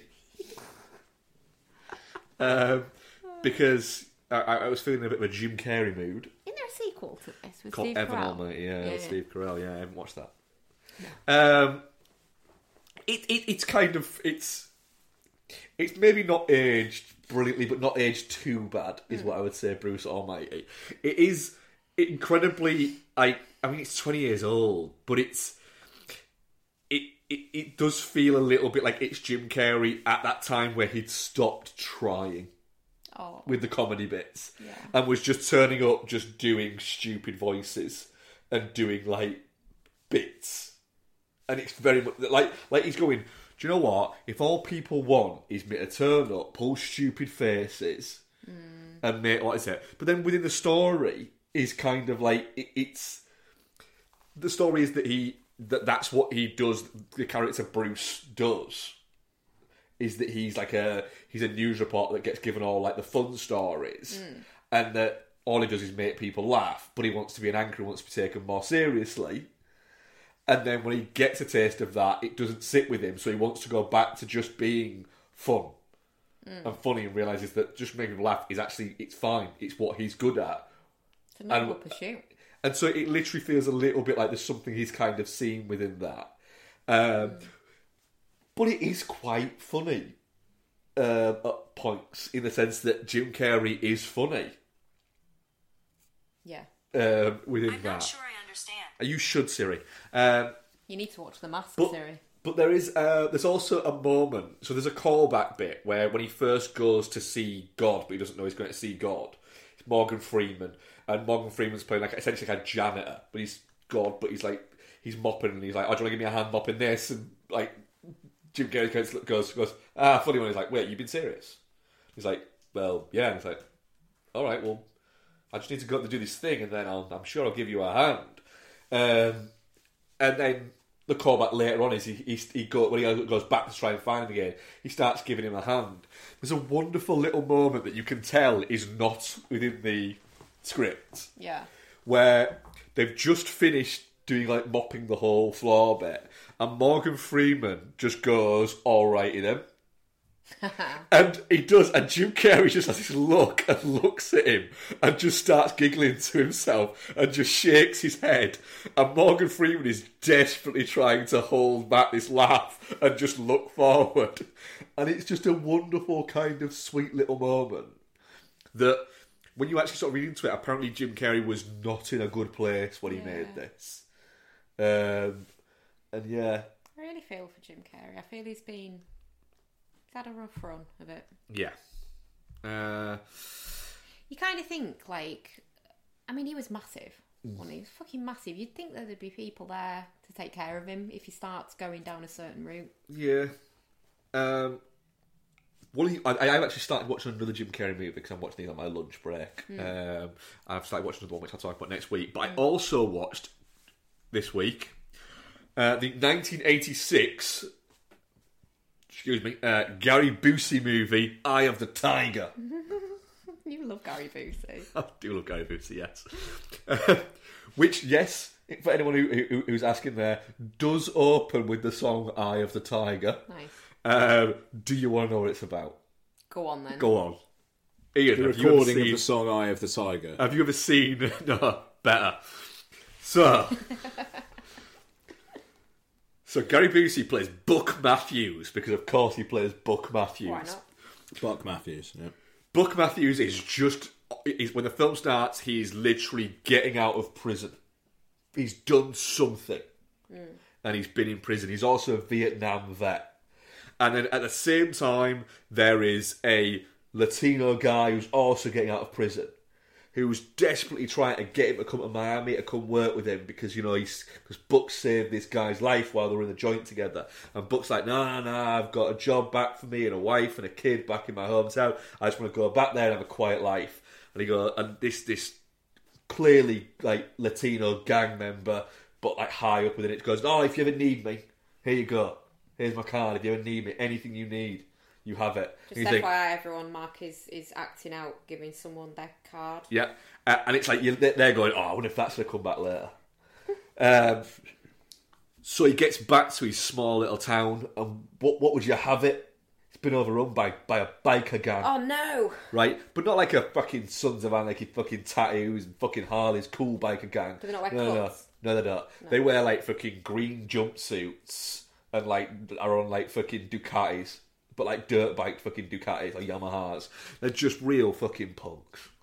Um, and they're running like drugs and all sorts. And Buck's like, nah, I don't like this. So he starts fucking like being the only one who's fighting against it. And so they kill his wife. yeah. And like the law is in on it. And then you find out that the reason why he went to prison is because the sheriff framed him. No. And the only friend he's got is one of the other detectives there, played by Yaphet Kotto, um, who, I'll be honest, just doesn't seem to want to do anything because he literally keeps saying, Look, I'm not doing anything. I'm retiring in like a week. And you keep thinking, Oh, he's going to fucking die. Done. But he's also got a plane Nice. and a, and a mixtape of James Brown. Who, Yaphet Kotto? Yeah. Nice. All this makes sense. Yeah. Um, what's it? Gary Busey at one point rings up his mate from prison and goes, "Look, I need something." So what does his mate do? Sends him like a fucking a massive like fucking four before truck Yeah. that's just like that. That is like somebody had pimped Kit from Knight Rider. It was like a redneck Knight Rider. It's got like rocket launchers that fucking come out of it. Amazing. Completely fucking bulletproof, and he just takes on this fucking biker gang. Yeah. In typical Gary Busey fashion. Nice. Yeah, it's a fucking great time. I had a blast with it. It's bonkers. Of course you did. It's bonkers. You're so weird. Yeah, good time. Good I had a fucking tiger. And I also watched um, Meet Cute. Hell yeah! Um, and I really liked it. You weren't keen on it, were you, Becky, to watch it? I wasn't super excited for the idea now because I'm not a rom com person. Uh, and I then basically watched it and said to Bex, I actually think you should watch this because it's not a rom com. It's quite fucking dark. So I did. so you did. Yeah. And what did you think? Yeah, I 100% agree. It's it's obviously, I said to you afterwards, didn't I? It's got the cheesy rom com ending, but the actual journey from point A to point B before you get to point C is is quite quite clever actually, and, and like you say, quite dark. Like it's quite twisty. Yeah, Got some shit going on. yeah. The, the, like, like the, the fact that she keeps on just the fact that she has this spoiler alert, people is this like this year long relationship where she starts to dislike him, Yeah. but for him it's just the first night. Yeah. Well, so yeah, so basically she goes back in time 24 hours every day, doesn't she? Yeah. But like she jokingly says to him in the in the first kind of encounter that you observe, he asks, you know, what what do you do about the you from 24 hours ago? And she's like, ah, ha ha ha, ha. I kill her. I hit her with my car and I put her in my boot. And like you, she says it in such a jokey way, and then there's like a few bits that where it's like she said stuff, but she really it was other stuff and. And then you'd gone to bed early, hadn't you? Because you were on an early the next day Yeah. and I was watching it on my own downstairs. And then, yeah, she she really did hit her with a car. Yep. And I messaged you, didn't I? Yep. Saying, "Wow, she really did hit her with a car." Yeah, she wasn't joking. But then you've got bits like the fact that she She just kills herself every day. Yeah, And then- slashes herself in the boot. she accidentally realizes that she's turned herself into an alcoholic by having the same night out every single time, hmm. and has a moment of realization. But it, it doesn't really do that much with it. But like she has that moment of realization when she's talking about her dad being an alcoholic and just going to a different bar every night, and she, she kind of looks around, and goes with this moment of oh shit, That's what I do. yeah, it's. And then when she tries to change history, it just all goes fucking wrong. It's a really interesting film. I really quite liked it. yeah, she goes back in time to various like pivotal points in his life to fix them for him so he's not as damaged. And then she meets up with him again and she fucking hates him because he's all like together and shit. And it's um Kaley Cuoco. I kind of feel like twenty, like any time up and, until about ten years ago, she would have been a star in films. Oh yeah, and, and now she's in this, which is like a Peacock original, and she's had the flight attendant. Obviously, like she probably never needs to work again because of her time on The Big Bang Theory. But it just it she's very very good in this. She's Yeah. really charming. Um, I, I I the thing is, like Donna and I used to watch The Big Bang Theory, and you know, yeah. I, it's some basic bitch TV, but we like it. It- it- and it- she's I think it's one of those. It's it's very like you say. It's very basic bitch TV, but it, I think you need that kind of like almost Yeah, like yeah. empty calories thing within you to watch. Well, we we yeah, had exact- Friends, didn't we? We we rewatch Friends Yeah. every few years because it's just it's just stick it on while you're having your dinner TV. Yeah, it's exactly that. And don't get me wrong, there's some already cancelable stuff about the Big Bang Theory. Like the, the character of Howard in the early years has not aged well. But Kaley Cuoco is great. And I wish she was in more things on the big screen. Yeah, you get the feeling And that I- maybe she just the, the, the Big Bang Theory lasted a few years too long for her. Yeah, yeah. She just never quite made that jump before. Like now, like she's not the young hot thing anymore, and it's such a shame. Yeah, But she being she in movies isn't necessarily the be all and end all. She's made a really good living out of I being know, on but TV. she she freely, No, but I like watching her in things, and I don't watch much TV. Yeah. So you know, I'm entirely selfish in this, Becky. I, I, I'm exactly the same, but she's freely admitted that she wanted to leave Big Bang Theory about four or five seasons before. yeah. and was asked her about on a, on a podcast and asked, um, "Well, why didn't you?" And she very honestly said, "Well, one, I didn't dislike working on it. It wasn't anything to do with the cast. It wasn't anything to do with the show or anything like that. I, it was just." It, it, it was so all encompassing. It was all I had, all I all I could really do. She said, and so I thought I'd leave. She said, "Well, why didn't you?" And like, because they just offered me more money, and it was right. This is stupid. I can't. I if I do another two, three seasons of this, that's it. I never have to work again and can do whatever I want for the rest of my career. She's played Doris Day in an untitled Doris Day hmm. t- mini. But series. also as well, it's the continuation of. I actually really like watching Pete Davidson and stuff. Mm. yeah, yeah, they're they're good, charming people on screen. It's a good premise, Yep. well acted. I, like, it, yeah, meet cute, silent banger. I swear to God, Noel, good work Yeah. with the recommendation. And that, that's it. I- I'd have hovered over it for so long if, if both Noel and yourself hadn't gone, no, actually, it's really quite good. And as well, let's face it, it's a rom com kind of genre pick. Um, and it's 90 minutes and it gets it done quickly, but builds the characters enough that you that you give a shit about them. And it, it's a great low key ending as well. It's not a run to an airport, No. you know, and it's like a big location, but it still feels like quite low key and just it's two people. Yeah, it's, it's I, I was really really quite impressed with it. Yeah, interesting film that. Um, we've got two more we'll, next we'll do, and then we'll lead into Ian's with a film that we all watched. Nice. Um, so we rewatched Chicago, didn't we? Yeah, we did. I'm not quite sure why we rewatched Chicago, but we did. We wanted something Saturday night, didn't we? Yeah, Yeah. I enjoyed it. Yeah. It's All right. Yeah. It, yeah. It's it's an instant. Oh no, I, I remember why I suggested it. Why?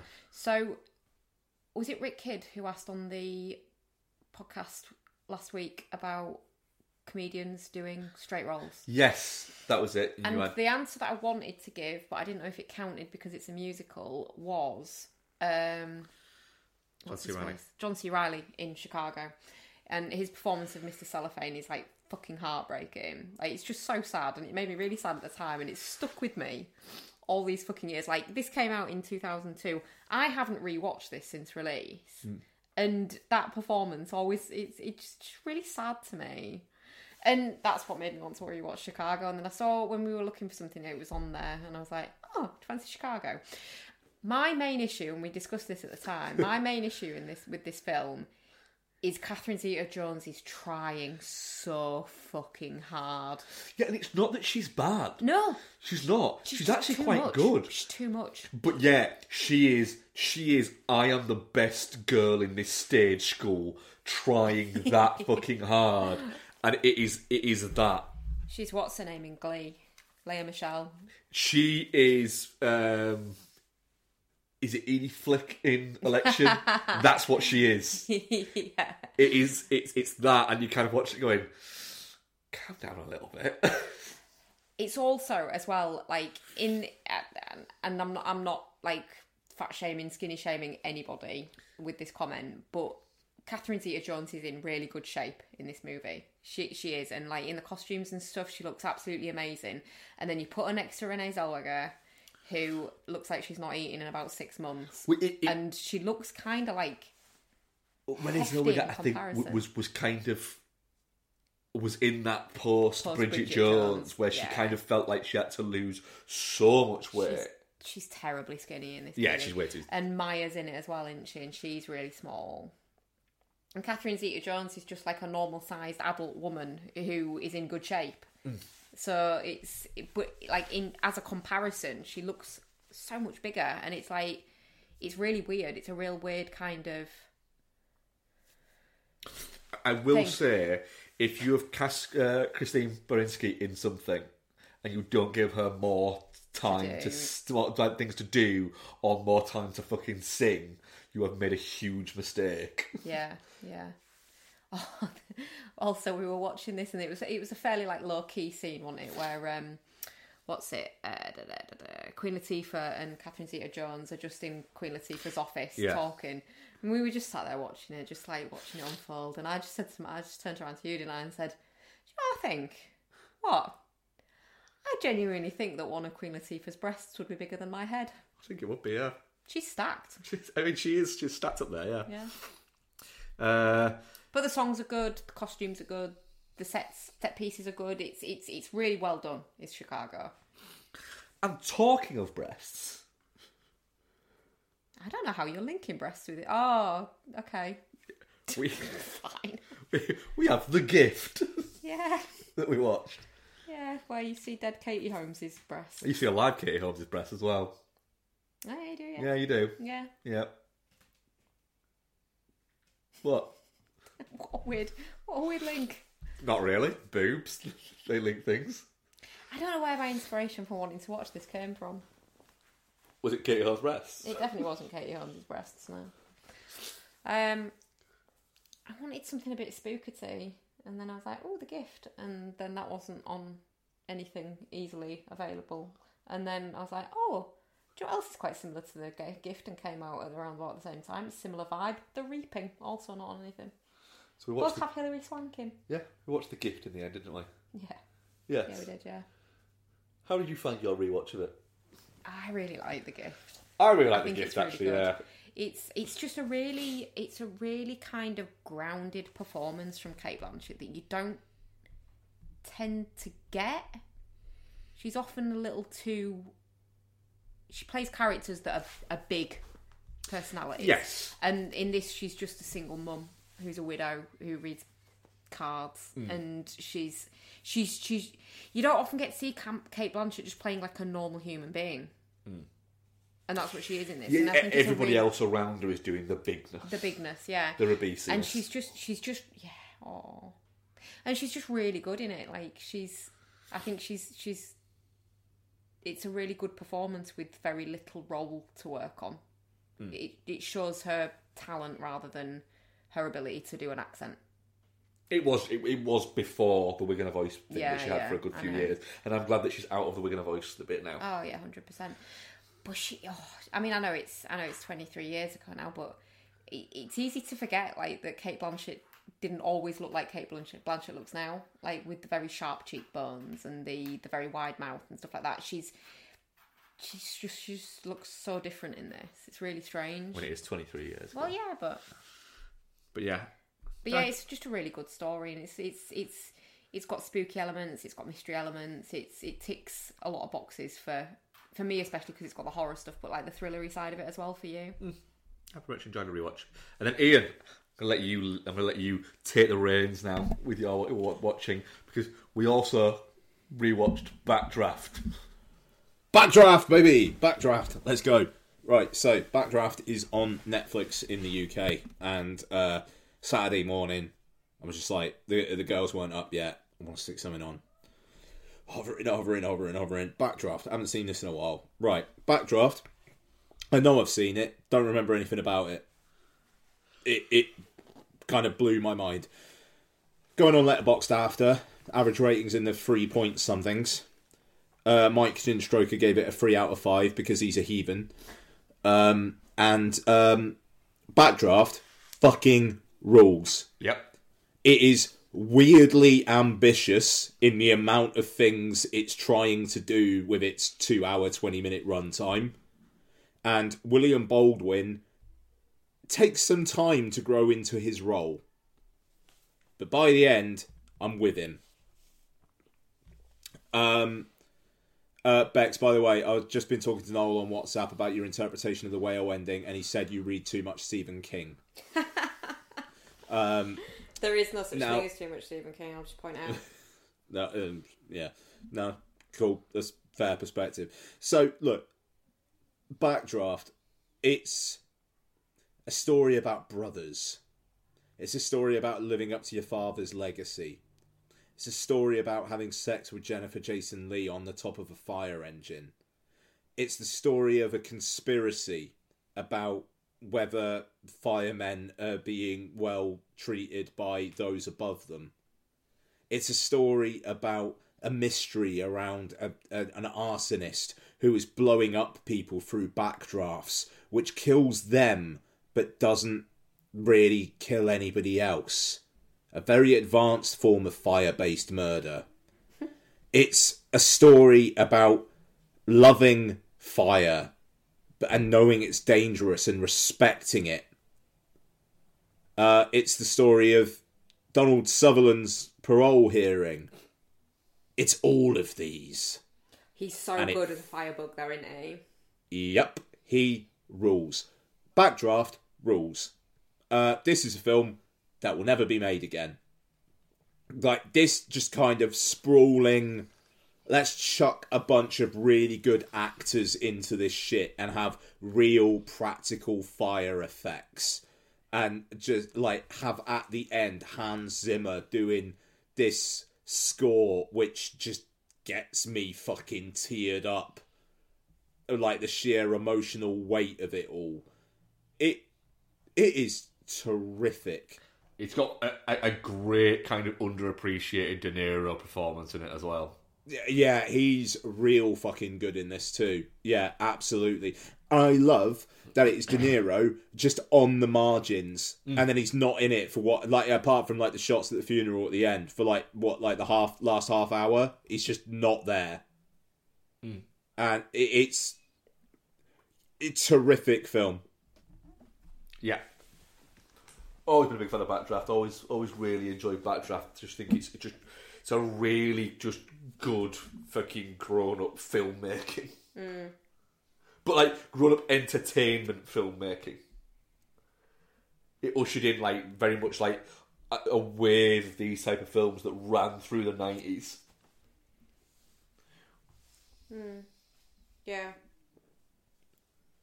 I think it's it's it's um 'cause obviously Kurt Russell plays the dad and the brother, doesn't he? Yeah, Yeah, I thought I, th- I thought I think that's quite good. Quite like that. weirded me out. I thought like Kurt Russell's in the opening credits. He's just been blown up in the first ten minutes. And like I say, I swear I've seen this before. But then when he turned up again, it was like, oh, okay. What else have you been watching, bud? So add me a John Cusack double. Ooh, nice. Who'd you go for? So watched fourteen oh eight. I love that film. Now, yeah, right, okay. Fourteen oh eight is good. That's a good film.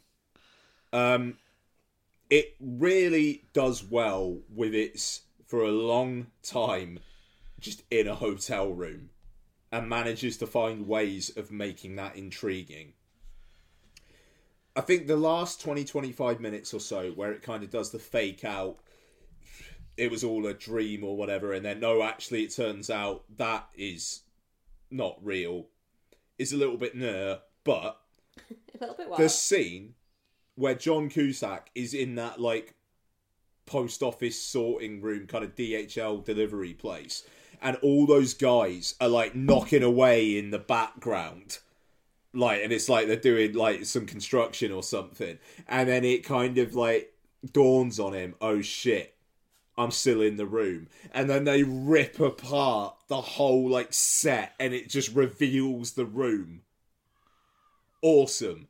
Fuck that rules. Um you know there's moments in it maybe don't work. As a bit where John Cusack looks in his mini fridge and Samuel L. Jackson's in there talking to him and it's just a bit like what what and he's just ripping apart his mini fridge it's like yeah go on get that mini Samuel L. Jackson go on buddy and it, it, it's just a bit like what the fuck but great jump scare in it uh, where uh, John Cusack is looking over at another building and he sees someone and he's like, "Hey, help me, help me." He realizes it's him. And then in the background, he sees someone coming at the person, and then he looks behind him, and it's like, "Rah!" The person's in his face. Brilliant. Um, but then there's some upsetting shit in it as well, because like the whole thing, it like he's feeling guilt about his daughter dying and him not fighting hard enough, and just like where he's hugging his daughter, and then he hugs, squeezes her, and then she just turns into ash, and it goes real hard.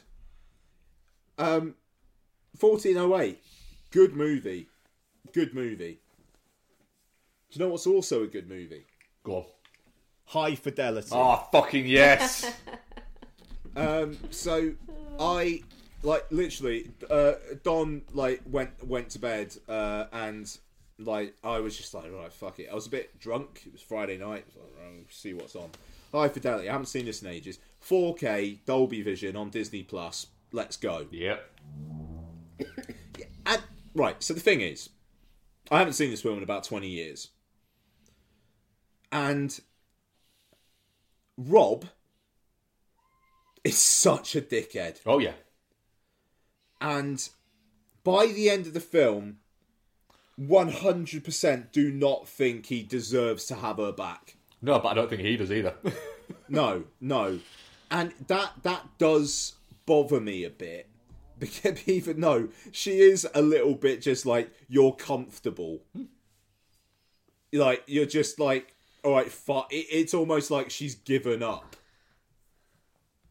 Um, I'm just I'm not sure about that as an ending, but he's he's very charismatic. You could see why Lisa Bonet would want to get with him, but you could also see why she's like, yeah, see you later. Um, Jack Black, brilliant. Maybe could have got some Oscar heat that year for best supporting actor, if I'm honest. I think had it, if the movie showy. came out now, yeah, possibly it would do. It, you know, it, it's like it's showy. He has that great turn at the the end where he just busts out the Marvin Gaye. Um, yeah, I you know I I think it's great, and also just seeing the boss like in the prime of his fucking life. it's a beautiful thing. Yeah. So yeah, yeah. Look, High Fidelity. I I maybe don't like it as much as I did when I was like 17, 18. But that that that's absolutely fine. I I, I still think it's great. Um. Okay, so I also uh, uh watched uh Puss in Boots: The Last Wish. so this has been getting people's engines rubbing, uh, running people love this. Um, it's got a unique animation style, and Puss in Boots is chased through the entire thing by a wolf who is essentially a representation of death. Um, it is about Puss living the last of his nine lives and in, facing his mortality. Um, Lottie watched.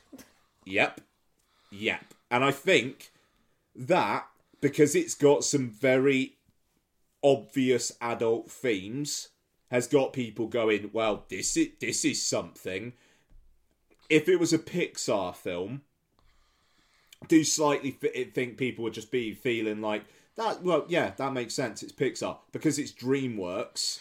It's holy shit. And because it's the Puss in Boots sequel.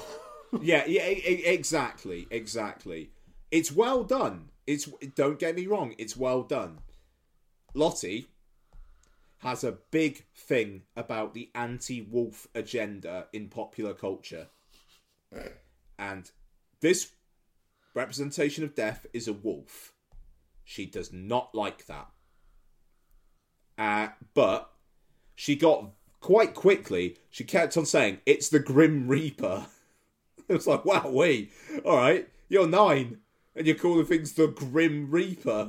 Okay, cool, fine. But she got that it, it wasn't a real wolf. It was like the representation of death. Um, so that that that was something. Um, and and, and yeah, I um. I liked it. it it's it's good. It, it it's good. It's better than the Puss in Boots sequel should be. Absolutely interesting animation style. Florence Pugh doing some really good vocal work as Goldilocks. Like like she's actually really really good in it. She's putting in a shift. So's Banderas. So's Hayek. Like they they all are actually. Um, it's twenty minutes too long. It's about an hour forty five. Nah, mate, you don't need to do that. Um, as well as Goldilocks and her three kind of Cockney gangster bears, you've also got uh, Little Jack Horner, who's now Big Jack Horner, who is basically a uh, fairy tale gangster voiced by John Mulaney, who wasn't really in the marketing material, and I think that's because they realised, yeah, villain too much. You've just got this whole other villain, doesn't need to be there. It's fine. There's a lot of people going, it should win the best animation Oscar. If it wins over Turning Red, I think that will be a fucking disgrace. That's me. My, that you know my my feelings on it. I think it's decent. It's a good film. Not entirely sure it's a five star banger. So there we are. Ian, But uh, people people disagree. Yeah. have you watched Sea Beast yet? no, uh, but Lottie specifically wanted to watch Puss in Boots: The Last Wish. That's fair. I'll allow I'm getting to it. I will. I just, Uh, I, I'd right, be I've got- intrigued to see what you think because it's it's like I just I randomly saw it on like I think it's Netflix that it's on and was like oh this seems intriguing and watched it and it was like better than better than it felt like it had any right to be. I, I, I promise you, I'm gonna watch it. Okay. Um, so uh, I rewatched Barbarian. Um, Barbarian rules. I, I I think it's great. Uh, it, it wasn't as good watching it at home than it was in that cinema in Florida with the girl the, the girl very loudly saying nope about two seconds before the character on screen did. Um, and the guy at the end of it, me just talking to him in, in the toilet, and him just going, "That was wild," and just laughing, and just going, "That was wild." It was great. And just in the lobby talking to people about Barbarian, and them all going like, "Yeah, that was that was that was great." I don't, I just don't know, like what when he pushed her off the roof. What? It's just Americans loving films. It's the best. Um, so I didn't have that, but I really, really enjoyed it still. Um, the cut between like the reveal of the woman, the naked woman, and it just cuts to blue sky and Ju- Justin Long singing along to that Donovan song is so fucking good. Um, it, it that that film. I feel like it's one that like maybe every few years it's just gonna bubble up on social media as like, have you seen this crazy film?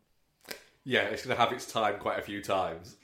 I Yeah. Just, I just want one of these mad films like every year though, like just one every or every couple of years, like a Malignant, Barbarian. I just want it to continue that we just get like regular ones. The three good.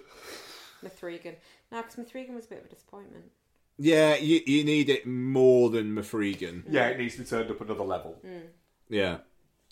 Um. So yeah, Barbarian, Disney Plus. It looks really good as well on Disney Plus actually. Um. Okay, so I uh watched uh Avengers Endgame. Nice. I think because I was kind of in the mood to remind myself why I like Marvel films before Quantumania.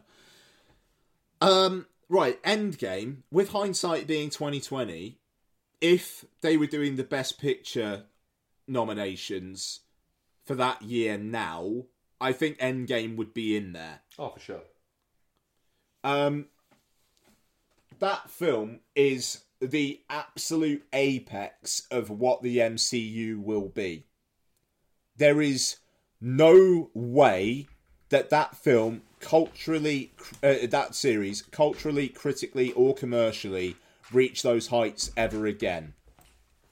That is 11 years of filmmaking getting people to invest in stories and in characters that are that well drawn, that w- drawn, or that well defined, with films that are singular enough that don't point to other narratives constantly and let the characters breathe, that then culminate in what that is. The MCU is not going to do that again. I'd love to be proven wrong they're not going to do that again. No, they, they, they, they, it's lightning in a bottle. Yeah, it's They've flown too Like- close to the sun. That's what it is. Yeah, yeah. Hmm. it it is honestly. I think it is the blockbuster of the century so far. Infinity War's better Name- than Endgame though. It's a better Sorry? film. Infinity War is the better film. It's a better film, but but Endgame is a better blockbuster. Hmm. I would agree with that. I, I, I, I yeah, I, I don't think I. I'll be honest. I don't think I agree with that. But that that's absolutely your take, and I think that's fair enough. It, it's as a moment. The it, it, it, it like in cinema for blockbusters, I I just don't see how it's topped. And with the waning cultural relevance of cinema generally, I I I feel like it's the last high high. Yeah, Top Gun Maverick was getting there. Like absolutely, I don't I don't I don't think it was there in terms of just the sheer pop culture of it all. Uh, but certainly the MCU, I don't know how they do that. It, like it's going to be chasing the dragon. Um, Endgame, I, I it's a miracle that film. It, it's yeah, there you go. Um, and uh, last one for this week. Uh, so the film that I said no, I'm not. I'd rather not watch the Reese Witherspoon Ashton Kutcher film because I'm half an hour into Tony Scott's Deja Vu. Fucking banger as well. Right, this film rules. Now, the last act doesn't rule as much as what has come before. I still think it's fine, but the sequence where he is chasing the car with the time camera in his left eye and the what is actually happening in his right eye is an incredible idea. And I feel like Nolan took quite a bit from Deja Vu when he came up with Tenet. Well, it it was one of the films 'cause when Nolan makes films, he gives like actors like a list of films that he wants to watch, wants them to watch, All right. to get an idea of what the vibe they're going for. And Deja Vu was on that list for Tenet. Uh, they, uh, well, there you go. Then I didn't know that, and it, it absolute like just the sheer Denzel Washington is in the middle of the day driving across a bridge. While in this like time camera, it's the middle of the night, so the road is less busy. Trying to keep up with like this bombing suspect, but he's having to swerve around traffic and just crash into shit is brilliant. Now, the third act of the film, like it, it's basically him actually going back in time because he wants to save this woman who was killed, like on the in the run ups to the bombing, and in the f- like the first act when he's looking when he's just looking at the past, there's an awful lot of him looking at Paula Patton and like her in lingerie and taking a shower and him staring at her. And it's just a bit like yeah you wouldn't be doing this today. This is yeah. Um and it, it is a it is a little bit distracting. Like donna was watching it as well and she was just a bit like he's just going to keep on doing this is he instead of actually like looking for clues. And it's like well apparently he thinks the clues are in the shower but you know, um but I, I mean it's funny though because like uh, donna is is like i'll just stick things on. She'll be on the ipad and um she'll be um like kind of like ev- every now and then like paying attention and then I had to stop it, um, like to uh, like uh, take Lottie up to her room and like read her a bedtime story and whatnot. And Donna was just like, "Don't put that back on until I'm back downstairs." and she was just in. And there's another film that I'll talk about next week. I had to stop watching because like recording the podcast, and she was just like, don't put that back on until until we're both down in the room together. And I'm very very happy about that, and I'll talk about that next week. Oh, give a clue. God, I hope it's unstoppable. No, it, it it's it, no, it's not Tony Scott. It's it's a Blumhouse. Ooh, interesting. Um, and uh, yeah, that, that that that's me. So uh, yeah, quite the varied week. Um, right, Twitter questions. Twitter questions. Um, Dylan Black Lanterns, if you could have a dream guest host for an episode of the show, who would you pick?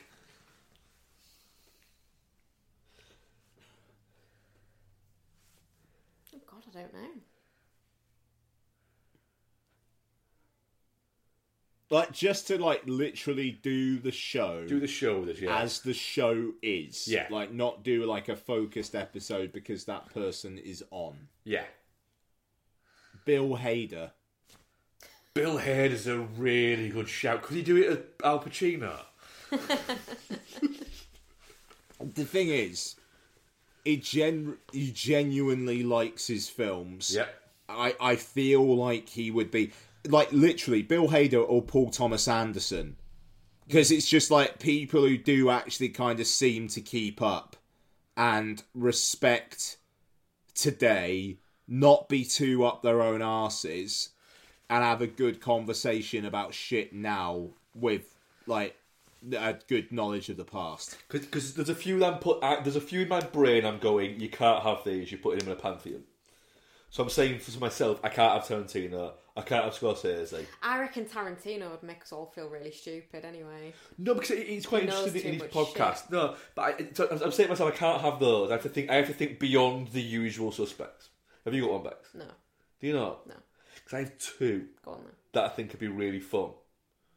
One would be Kurt Russell. Yeah. Everyone fair that I think would just be fun. But I'm not sure how many movies Kurt Russell watches. So That, that and yeah, that that's that's the thing. I don't, I don't think there's that many either, and um, and I know I, he- he I'm not not 'cause he- entirely he sure comments on his views on on modern culture would be amazing.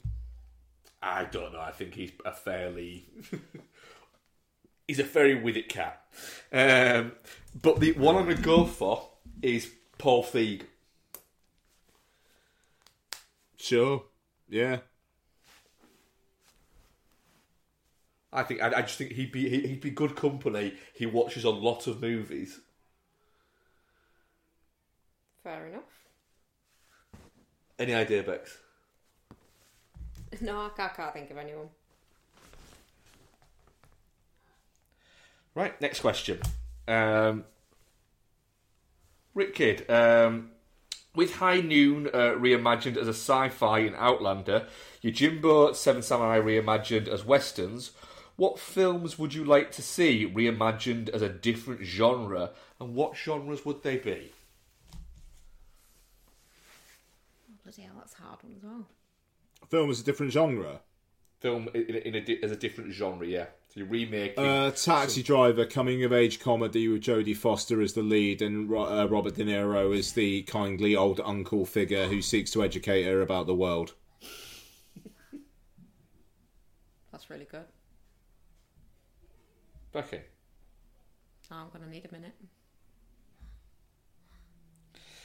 Uh, Four weddings and a funeral. Uh, Hugh Grant, who um, m- psychologically manipulates Andie MacDowell through the film before she uh, just has to fall in love with him at the end because he's made it so. I'm struggling with this one a little bit. Nanook of the North, the first documentary in cinematic history, which basically turns into a prequel to The Thing. Alien, um, but it's some form of buddy comedy where her buddy is Jones the cat, like in Turner and Hooch, and it's them just having to go around. But it's not it's set in space.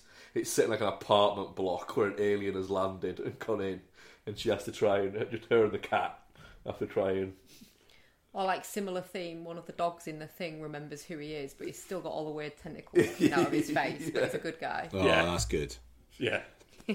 Um, Salò or 120 Days of Sodom as a classic Hollywood musical with the uh, memorable hit Manja Manja Manja. There we fucking go. That's that's all the questions we had. Brilliant. All right, coming up this week Ant Man and the Wasp Quantumania. Also, Brandon Cronenberg's Infinity Pool. What a week. What a week. I'm really Yeah. excited for Infinity Pool actually. I know nothing about it. Don't know anything about it to watch it. I haven't watched trailer. Don't know anything about it other than I've seen a weird poster and that's it. But I've purposefully not read anything about it or watched anything about it to go into it because people went, "This looks mad." And I went, "I don't want to know why- why it looks mad. I want to watch it." I'm a bit unhyped for Ant Man and the Wasp because I feel like before I watch it, I'm gonna have to do some catch up and get like Black Panther Don't out the way don't don't, stuff. don't just don't do any catch up.